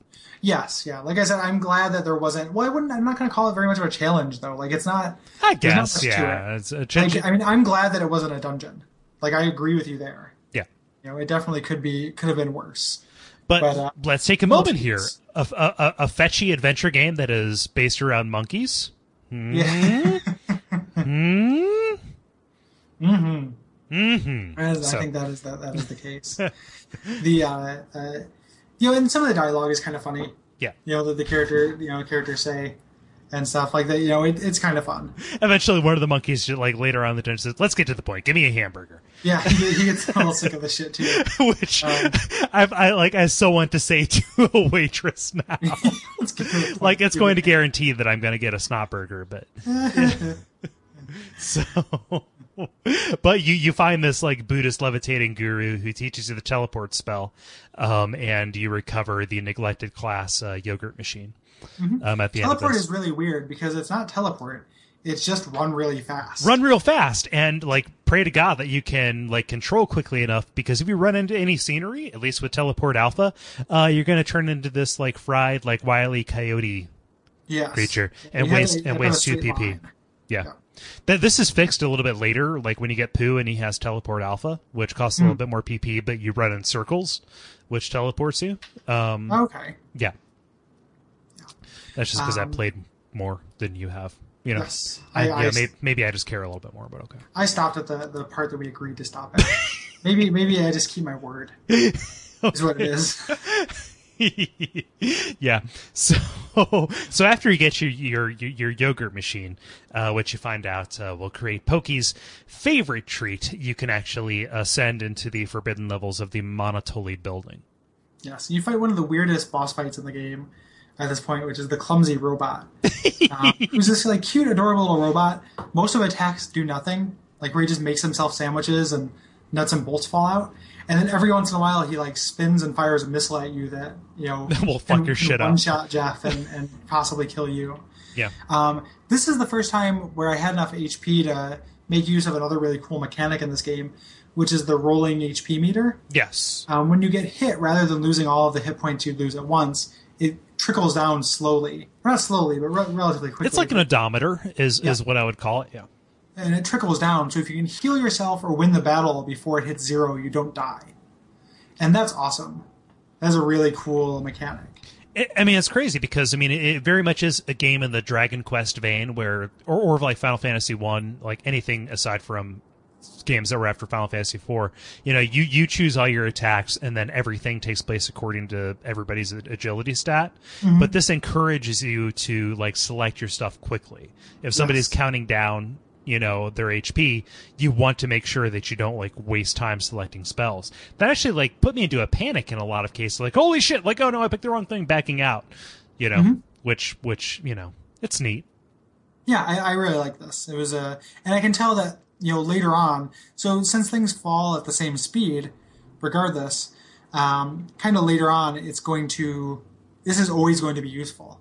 Now that I have enough HP, even if I'm taking you know thousands of damage, it's still going to take the same amount of time to go from full HP to zero. So I'm always going to have time to do that heal. Now, so I think this is probably going to be a, a mechanic I use a lot later. Kind of reminds me of Fallout New Vegas in that like most like most of your healing effects take place over time as well. Yes. Yeah. I don't know why I, I think of that just now, but uh, when you defeat the clumsy robot, it's a lie. Actually, when he eats when, when he eats his bologna sandwich, uh, it doesn't actually recover all of his HP, according to a fact. Which I love that this game is willing to lie its ass off to you. Yeah. it's, it's just trying to discourage you. exactly. Um, because the, the way it ends is just the Runaway Five show up and turn him off. so, they just flip a switch at the back. yeah, yep. He's like, hey, I found the switch in the back. Um, luckily, they're they're very feeling very indebted to you, given that you've given them one million and ten thousand dollars. um, just a random kid. Yeah. So, you know, for the equivalent of two and a half rides. You know, so which like the bus fare in this game uh, scales very realistically. Like the buses in this game cost the actual amount the buses cost. Yeah, two bucks per it's like, person. Yeah, it's like two bucks. So the uh, uh, you know it's a good thing that you know that you're getting your value out of the Runaway Five. I, I like that. So Mr. Monotoli at this point, he's he's penitent, but Pokey is still just a fucking dipshit. Yeah. Um, and uh, Monotoli says, "Hey, you can take my uh, you can take my, my, my helicopter to Summers." Um, I remember hearing from the Mani Mani statue that Giygas does not want you to go to Summers, um, so you should probably go there. Um, but Pokey takes the helicopter away, and I, for, I forget did, did did the Runaway Five? Did they take you to uh, to Winters? no, they, they take you back to Threed where you repair the Skyrunner. Ooh, yeah, okay. All of a sudden, you know what's wrong with the Skyrunner, which is a little Deus Ex Machina. And when you get off the bus, um, one of the guys from the Runaway Five says, um, "Boy, it seems like you uh, forgot some kind of important gadget here." I don't know why I'm saying that. Just a hunch. Um, so you know, the game is definitely glossing over its uh, its its you know its seams. Yeah. Um, but yeah, and that takes you to Summers, which also takes you to uh, well, you you go back to um, you go to Stonehenge and fight a uh, you know get the the fourth song Yeah. that you passed as Jeff. But there's really nothing to that or anything. You just go and do it. I, I love how unremarkable the actual plot points are in this Yeah. game. like the like the stuff that you do to get to these, you know, MacGuffins that you have to get. You know, the the Chaos Emeralds, the uh, the crystals, you, you know, Mm-hmm. any of these things. Like like they like those actual things, not important, but. Moonside, Yes. but you know, Happy Happy Village. That's the stuff that people remember. It's Yeah. uh, I don't know if that was conscious or not, but Yeah, it's all the details as opposed to you know. Yeah, that's a, that's a good point. yeah, Um, yeah, and that brings you to Summers after you do that. There's really nothing to say about going back to Stonehenge and getting that that last song. yeah. Um, so I, I, you know, save stated landing on the beach at Summers and haven't done anything there. I've gotten a little bit further, um, but we'll save that for next time.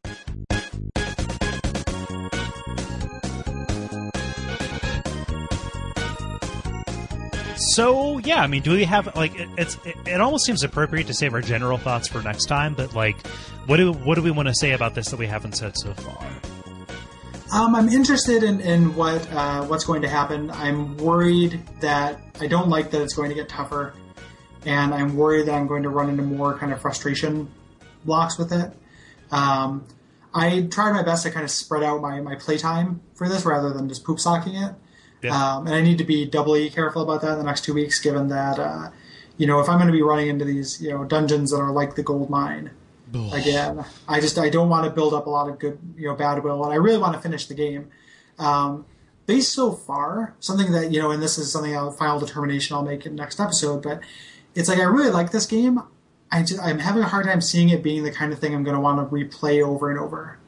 You know, like I think I'm going to come out of this really glad I had the experience and really enjoying it and kind of enriched by it, but not uh, not with this as like a you know a game I I play through with like the frequency I even have played through like Final Fantasy four or six, and that might just have to do with the, the fact that I'm coming to it as an adult.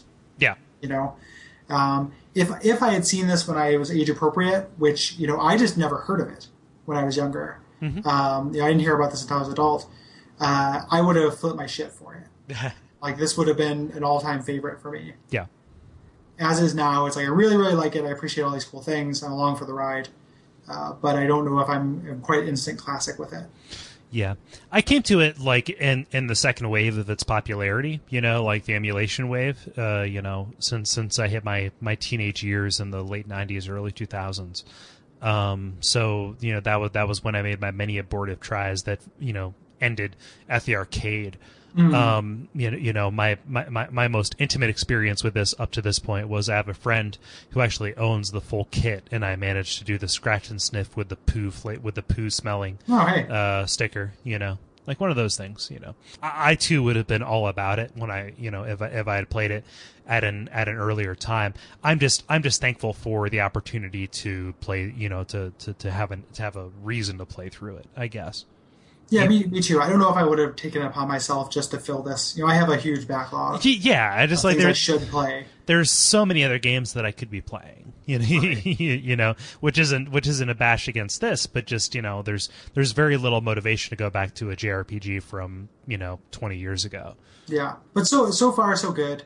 Um, I'm excited for the second half. I really want to know what they do with the plot. I want more of this this Moonside, you know, inspired uh, surrealness. I want more weirdness. That's the, Yeah. that, that's what I want. And like I can't I can't see how they could keep it mundane because every every single area has been more crazy than the other. Yeah, that's the thing. When you talk about how you know the, the points that you remember are the the kind of getting there rather than the plot points. Like those are the strange things. Like the, the the things you're putting together to open up the next door tend to be these weird things. Tend to be the Blue Blue Cult and Moonside and the Saturn Village. You're on the way just to making it to the next city.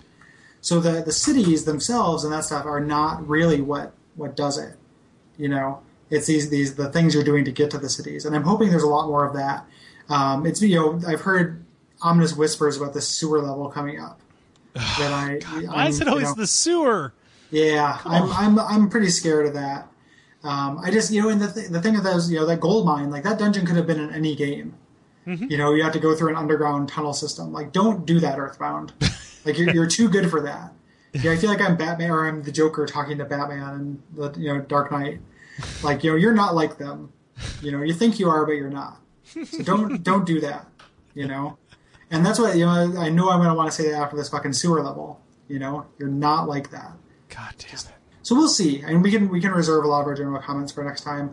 I'm definitely still invested. I I hope that it doesn't become, you know, intolerable. I hope that the the, the value scales with the frustration. Me too. I, I, I can't I can't add any more than that. I don't I you know I, I don't relish the idea, especially coming off of Black July. Like I don't Yes. relish the idea of needing to you know bite down on a wooden spoon in order to get through this game. Yeah, no no way. Like we we did not need that. no, we don't. And then next, we've yeah, next we have yeah like next we have uh, like the next game we're doing is Tomba, which I haven't played before, and you assure me is good. But I had this weird thought during that gold mine where I was like, okay, if this is just what Earthbound is now, and it's just a continuation in, like, into Black August. Like I just have Kole's word that Tomba's good. Like, am I being trolled? Like what what is happening? you know, because that would have been too much. But this is not. Obviously, this is a great game. Yeah. This is not a bad game. There's, there's there's plenty of redeeming qualities. So, as such, being a, a great game with redeeming qualities, uh, we have a lot of uh, responses for that. We're going to read uh, some that focus on kind of generalities and the first half of the game. I'm sure we'll get into stuff that ties into the theme and the spoiler stuff in the second one. I'll go ahead and start off with uh, Gloom Mouse here, since my throat is kind of dry, and Cezone has written a long, uh, which I love. I love how he does these long, thoughtful things, but they are long. Yeah, they're they're, they're long. Um, do we do we have any like uh, curriculum vitae on uh, Gloom Mouse? Like, do we do we know anything about about about the, uh, him or her? I'm not sure about this, but I've heard that he meows like a cat. His enemy is hell. One, two, one, two, like a duck. Like a cat, enemy is hell. Meows like a cat, anime as hell. Meows like a cat, enemy is hell. Meows like a cat, anime as hell. Anime, anime, anime, anime, anime, anime, anime. Cat, cat, cat, cat, cat, cat, cat, cat, cat, cat, cat, cat. Yeah, I've heard that too. Um, yeah, Um, now I it's think I like picked it up on some podcasts. So, in addition to uh, being anime as hell, uh, Gloomhouse Nyaz, I hope WAF makes it a point to talk about the music and sound effects in Earthbound. There's only one track I don't like. Dungeon Man can't music worth shit. It's, it's almost like he's trying to start a Dungeon Man can't music worth shit and his anime as hell. Um, and, and given that the game makes a point of talking about it, it's supposed to be bad and weird. Actually, I want to hear more talk about sound stuff in general in games. Uh, it's something that really brings you into a game when done well, and can absolutely ruin parts of a game or ruin parts of an otherwise great game. Um, so your, your wishes are uh, our command. Lumos, we did talk about the, the sound and music. I don't remember the Dungeon Man music uh, specifically. Uh, camp music worth shit. Um, it it kind it kind of sounds like uh, was that? It sounds like uh, the big Oh, cho- yeah. the, the big chocobo music from Yeah. uh from from Final Fantasy IV, which is our apparently our perennial reference point. It, it is like the quintessential JRPG. Like it's kind of the you know the ur JRPG for me Yeah. in a lot of ways. Um, they should have like it would have been a nice touch for that. It would have been to do like uh, very self consciously uh, SquareSoft RPG music for that dungeon. Since it's supposed to be somebody designing like an RPG dungeon.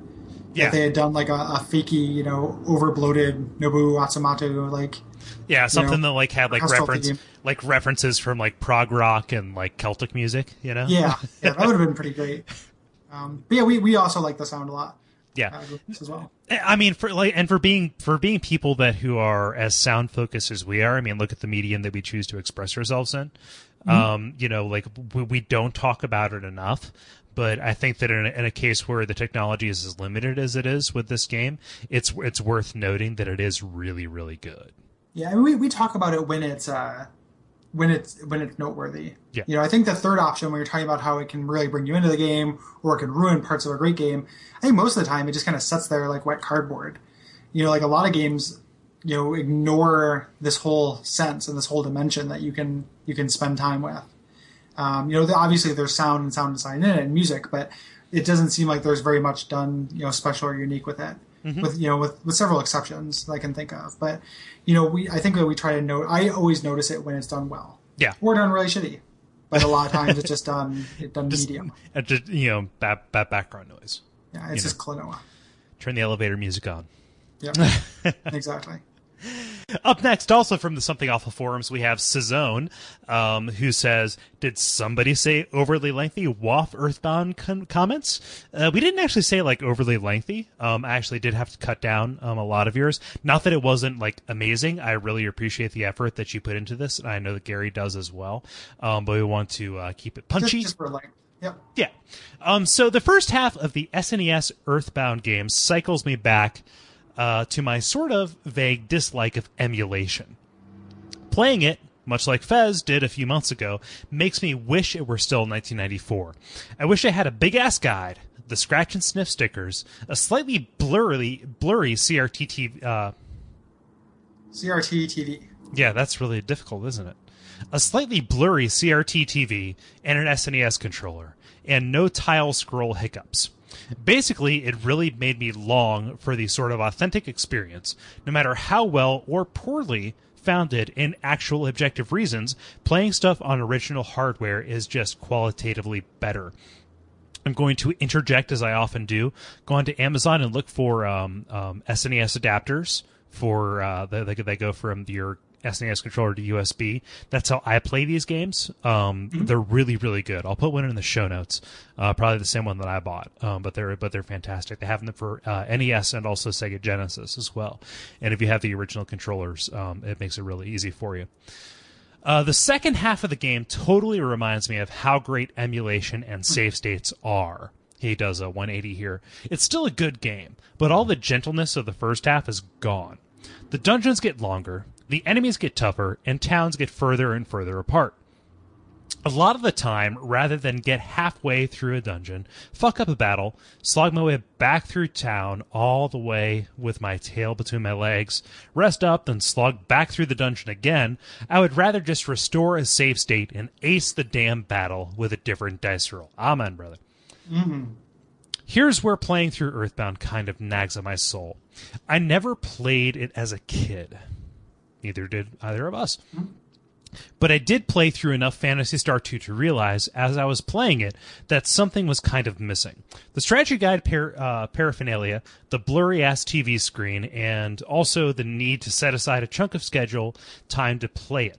Knowing that you're going to have to clear a section of the game and then return to town uh, before being able to save is kind of like how in the days before TiVo and the internet you could get excited and look forward to your favorite show's airtime. Uh, if lives are an artifact of arcade design, uh, then not being able to save whenever uh, is an artifact of broadcast television.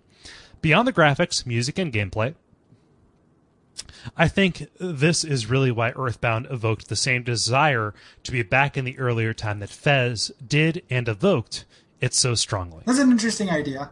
Like, I, I- I don't know if I would go as far as to say not being able to save anywhere is a direct result of that, but it's definitely reminiscent of that.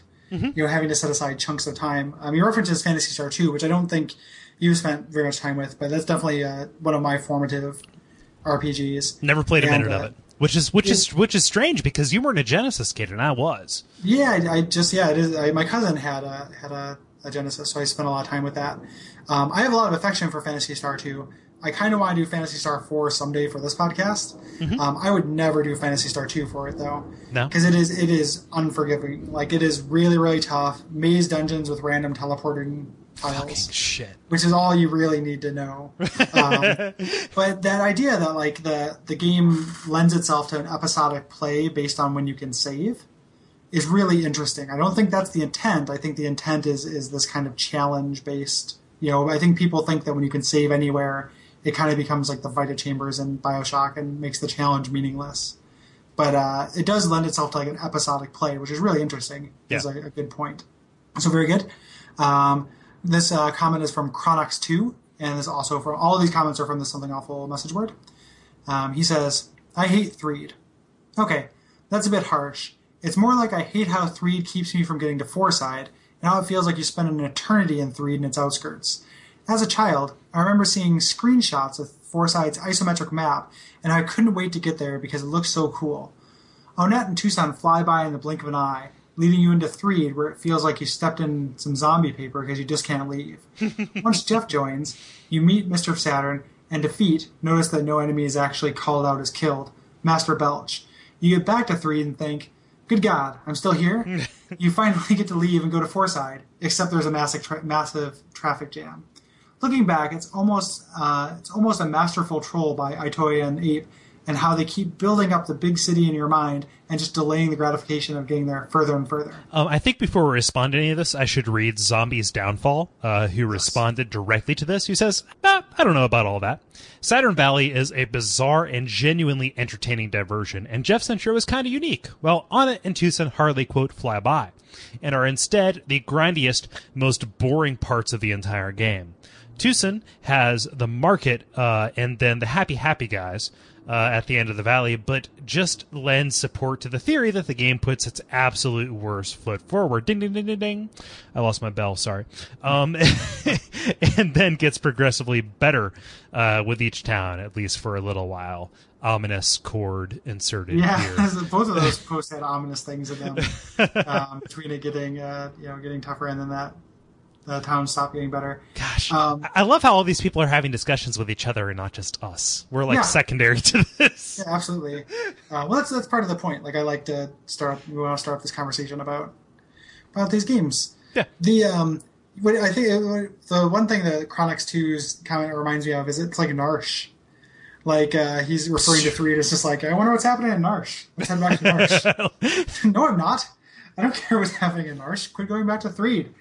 Um, I don't remember feeling like I. I think I, I not don't necessarily agree. I don't mind remember mining Threed, and I actually thought Fourside was was worse in the I- attendant dungeons, other than Moonside. I don't even remember Fourside being built up. They well, they, they show it a couple times. One of the things we didn't talk about um, that I really like is that the, uh, the the few times you're in the Skyrunner and you're crossing over the world, they show treasure chests on the ground, so they're clearly playable areas you'll be in later. Right. And I really like it when video games do that. It's it's hard. I'm having a hard time thinking of an example right now, but that happens a lot in games where they just foreshadow an area through a plot, you know, through a cutscene, but you see a treasure chest, so you know that it's somewhere you're going to end up somewhere sometime. Right. Um, so they show it there a couple times, but Fourside was really underwhelming to me in general. I just I was not into it. kind of kind of a dud. Yeah, I was too busy. Moonside. I- I maybe he's thinking of Moonside. He's associating the two. That's possible. Like during those entire Sky, you know, Skyrunner things, I was I, I was just kind of like zoning out and doing the drum parts to you know won't get fooled again. Air, air keyboard. I, I love how much goodwill we generated throughout this entire you know first part of it, but uh, but these last two responses are like how much it dragged.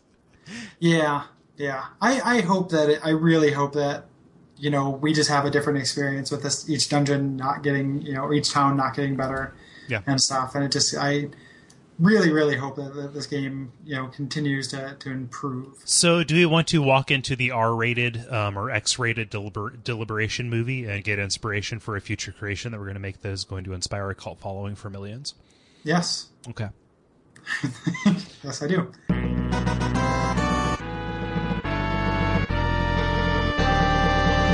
Um, so everybody say fuzzy pickle.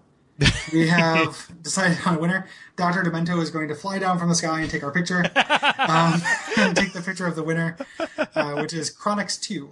Um, so so uh, you can look at this picture anytime, treasure that memory, um, and also treasure um, the the game that you will receive for this. Um, obviously, we can't give you the second half of Earthbound, um, but we could do Toomba if you're Yeah. interested in Toomba, Hey. or something else if you're interested in that. let us know. Hey, after after Tomba, we're doing uh, we're doing uh, Gabriel Knight, which is easily giftable.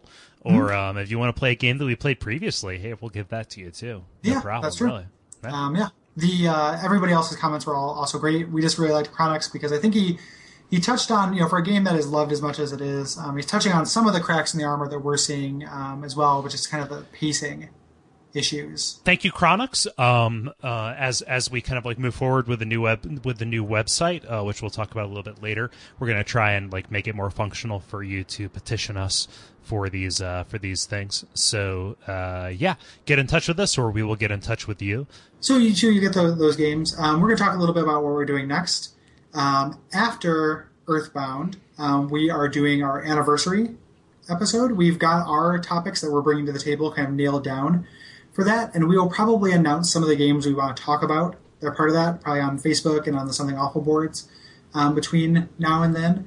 um, so there is kind of a play along element, and we're still, you know, soliciting comments um, questions, recordings, anything like that that you want to add uh, to the episode, we'd love to put them in. Yeah. If you want to call the uh, voicemail and suck our dicks about how awesome this podcast is, uh, we would be happy to pepper those throughout the uh, throughout the show. Um, so if you've been avoiding calling the uh, the voicemail number, um, that would be the time to do it. Yes, and if you've been avoiding sucking our dicks, then uh, yeah, you can call the voicemail number and not suck our dicks. Yeah, that that not number is uh, it's it's it's four one nine eight three four WOFF. You can you can bust our balls too. Suck our dicks or bust our balls. I don't care. Yeah, as long as you're doing something to our genital region.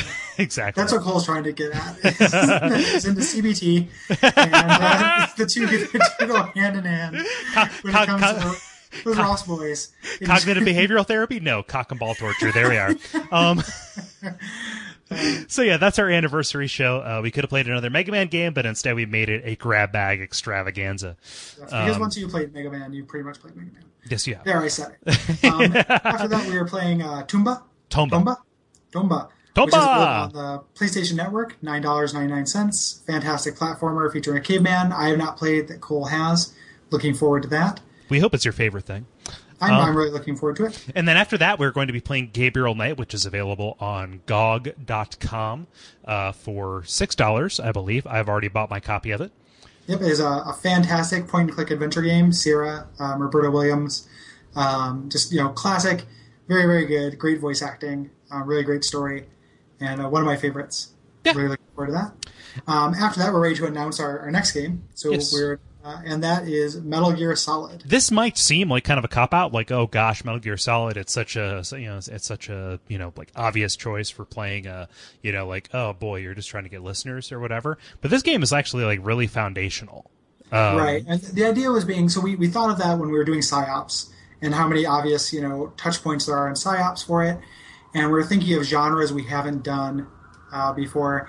And uh, and there's not that much, you know, as far as uh, the kind of thing that we do, the kind of, you know, in depth kind of talk that we do about Metal Gear Solid that I've heard.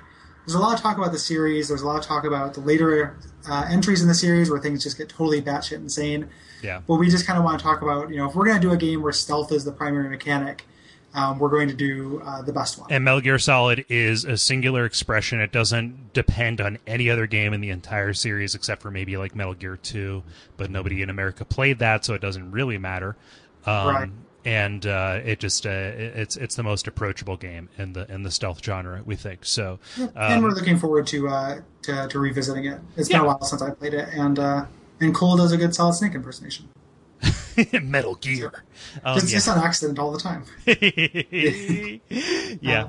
So so that's that, that takes us to the end of October, and after that you bleep it out what are we doing after that though just you can just remind me Oh, after after after doing, uh, we need Yeah, to keep, we, you got the we- need to keep this in, but we have to, but we have to keep, you know, we have to bleep it. We're doing, we're doing, oh that's when that is yeah. right? That's- that's say the- say it, say, yes. say, say the name of it.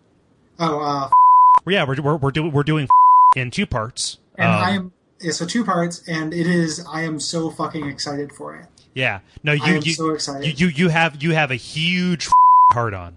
Yes, I, I, I do, and and you, you can even say it like a, a huge erect dick, and we Yeah. bleep out and not erect dick. Right. that statement. So exactly. the, uh, So so so like that that says like how like how secret we, we want to keep the fact that we're doing for this. Yeah. I mean, I'm I'm really fucking for. exactly. I can't wait to her, Oh and then gosh. her up the. and it's gonna be like it's gonna be a whole it's gonna be a whole it's gonna be a whole month of so, I'm so excited about just that. like thir- thir- 30 days you know what monday tuesday three- twenty four seven. sunday monday days oh boy Uh, so good. so yeah well we'll we'll reveal that probably um, at the end of earthbound uh, but that is Yeah. that's a big or maybe an episode after that too. Like we'll we'll reveal at some point soon. yeah Um, but yeah, I'm ex- expecting a big response for that. yeah that one's gonna be good Um, I just want to make a quick note, and we said it before. Um, this episode is already very long, but I would want to throw this out there that uh, I will be at PAX. So PAX is coming up at the end of this month. Um, if you see a uh, mildly overweight uh, Caucasian dude with brown hair, uh, big thick black glasses, wearing a "Watch Out for Fireballs" T-shirt, that is me, Gary Butterfield, and you should uh, uh, say hi or you know give me a wave or something. Um, I would love to, to talk to people if you're going to be there, and just maybe hang out. You know, if you if you are a PAX attendee, you know it's pretty much the best thing in the world, and is super super fun. So uh, I would love to, to meet some some some listeners there. Um, in addition to that, uh, both Gary and I will be at the Portland Retro Games Expo uh, on September the 29th and the 30th. That is coming up, but uh, you know you can still buy tickets and all of those particular things. Um, so we will we'll be there. We'll have a booth. Probably gonna have a TV set up with some kind of game, which uh, we're still deciding on, but it's going to be amazing. Yep. And once we get that, uh, you know, figured out, we'll announce that on the podcast as well. Yeah. So there's probably you know not a huge number of people listening to the show who are also you know in Portland who are going to that the thing. But for those who are, uh, swing by and actually play the game that we're playing along with us, as Yeah. opposed to hearing us play it, and kind of be part of the show. Exactly. Um, so those the, those are the two big like convention kind of things. Um, there's also kind of like a big thing happening. I've been working on this over the past uh, three or so weeks uh, now, but uh, by the time you see this, duckfeed.tv and also the Watch Out for Fireballs uh, uh, website will be entirely redesigned. Uh, we're upgrading to Squarespace 6, which gives us all kind of perks for the way that the user experience goes. So um, we hope that you really enjoy that, and we also um, would like your help in kind of like bug fixing that. So if there's anything that goes wrong with it, please bring it to our attention. There's also a nifty little module on the right side of the Watch Out for Fireballs page, which lets you suggest a game. So if you Yeah. want to put something in there, that will go right to our emails and um, show us exactly what uh, we should be playing in the future. So Absolutely. Yeah. Um, and but if you just, we've already got you covered. So just, um, yeah. But the uh, yeah, so I, I think that's probably it. You know, go to the usual suspects. Check out the other shows on duckfeed.tv. Go to GaryButterfield.net. Um, until then, uh, Fuzzy Pickles. Fuzzy Pickles. Yeah, Fuzzy Pickles. Watch out for Fuzzy Pickles. Watch out for Doctor Demento. He'll get you. Watch out for fireballs. I don't know. Dr.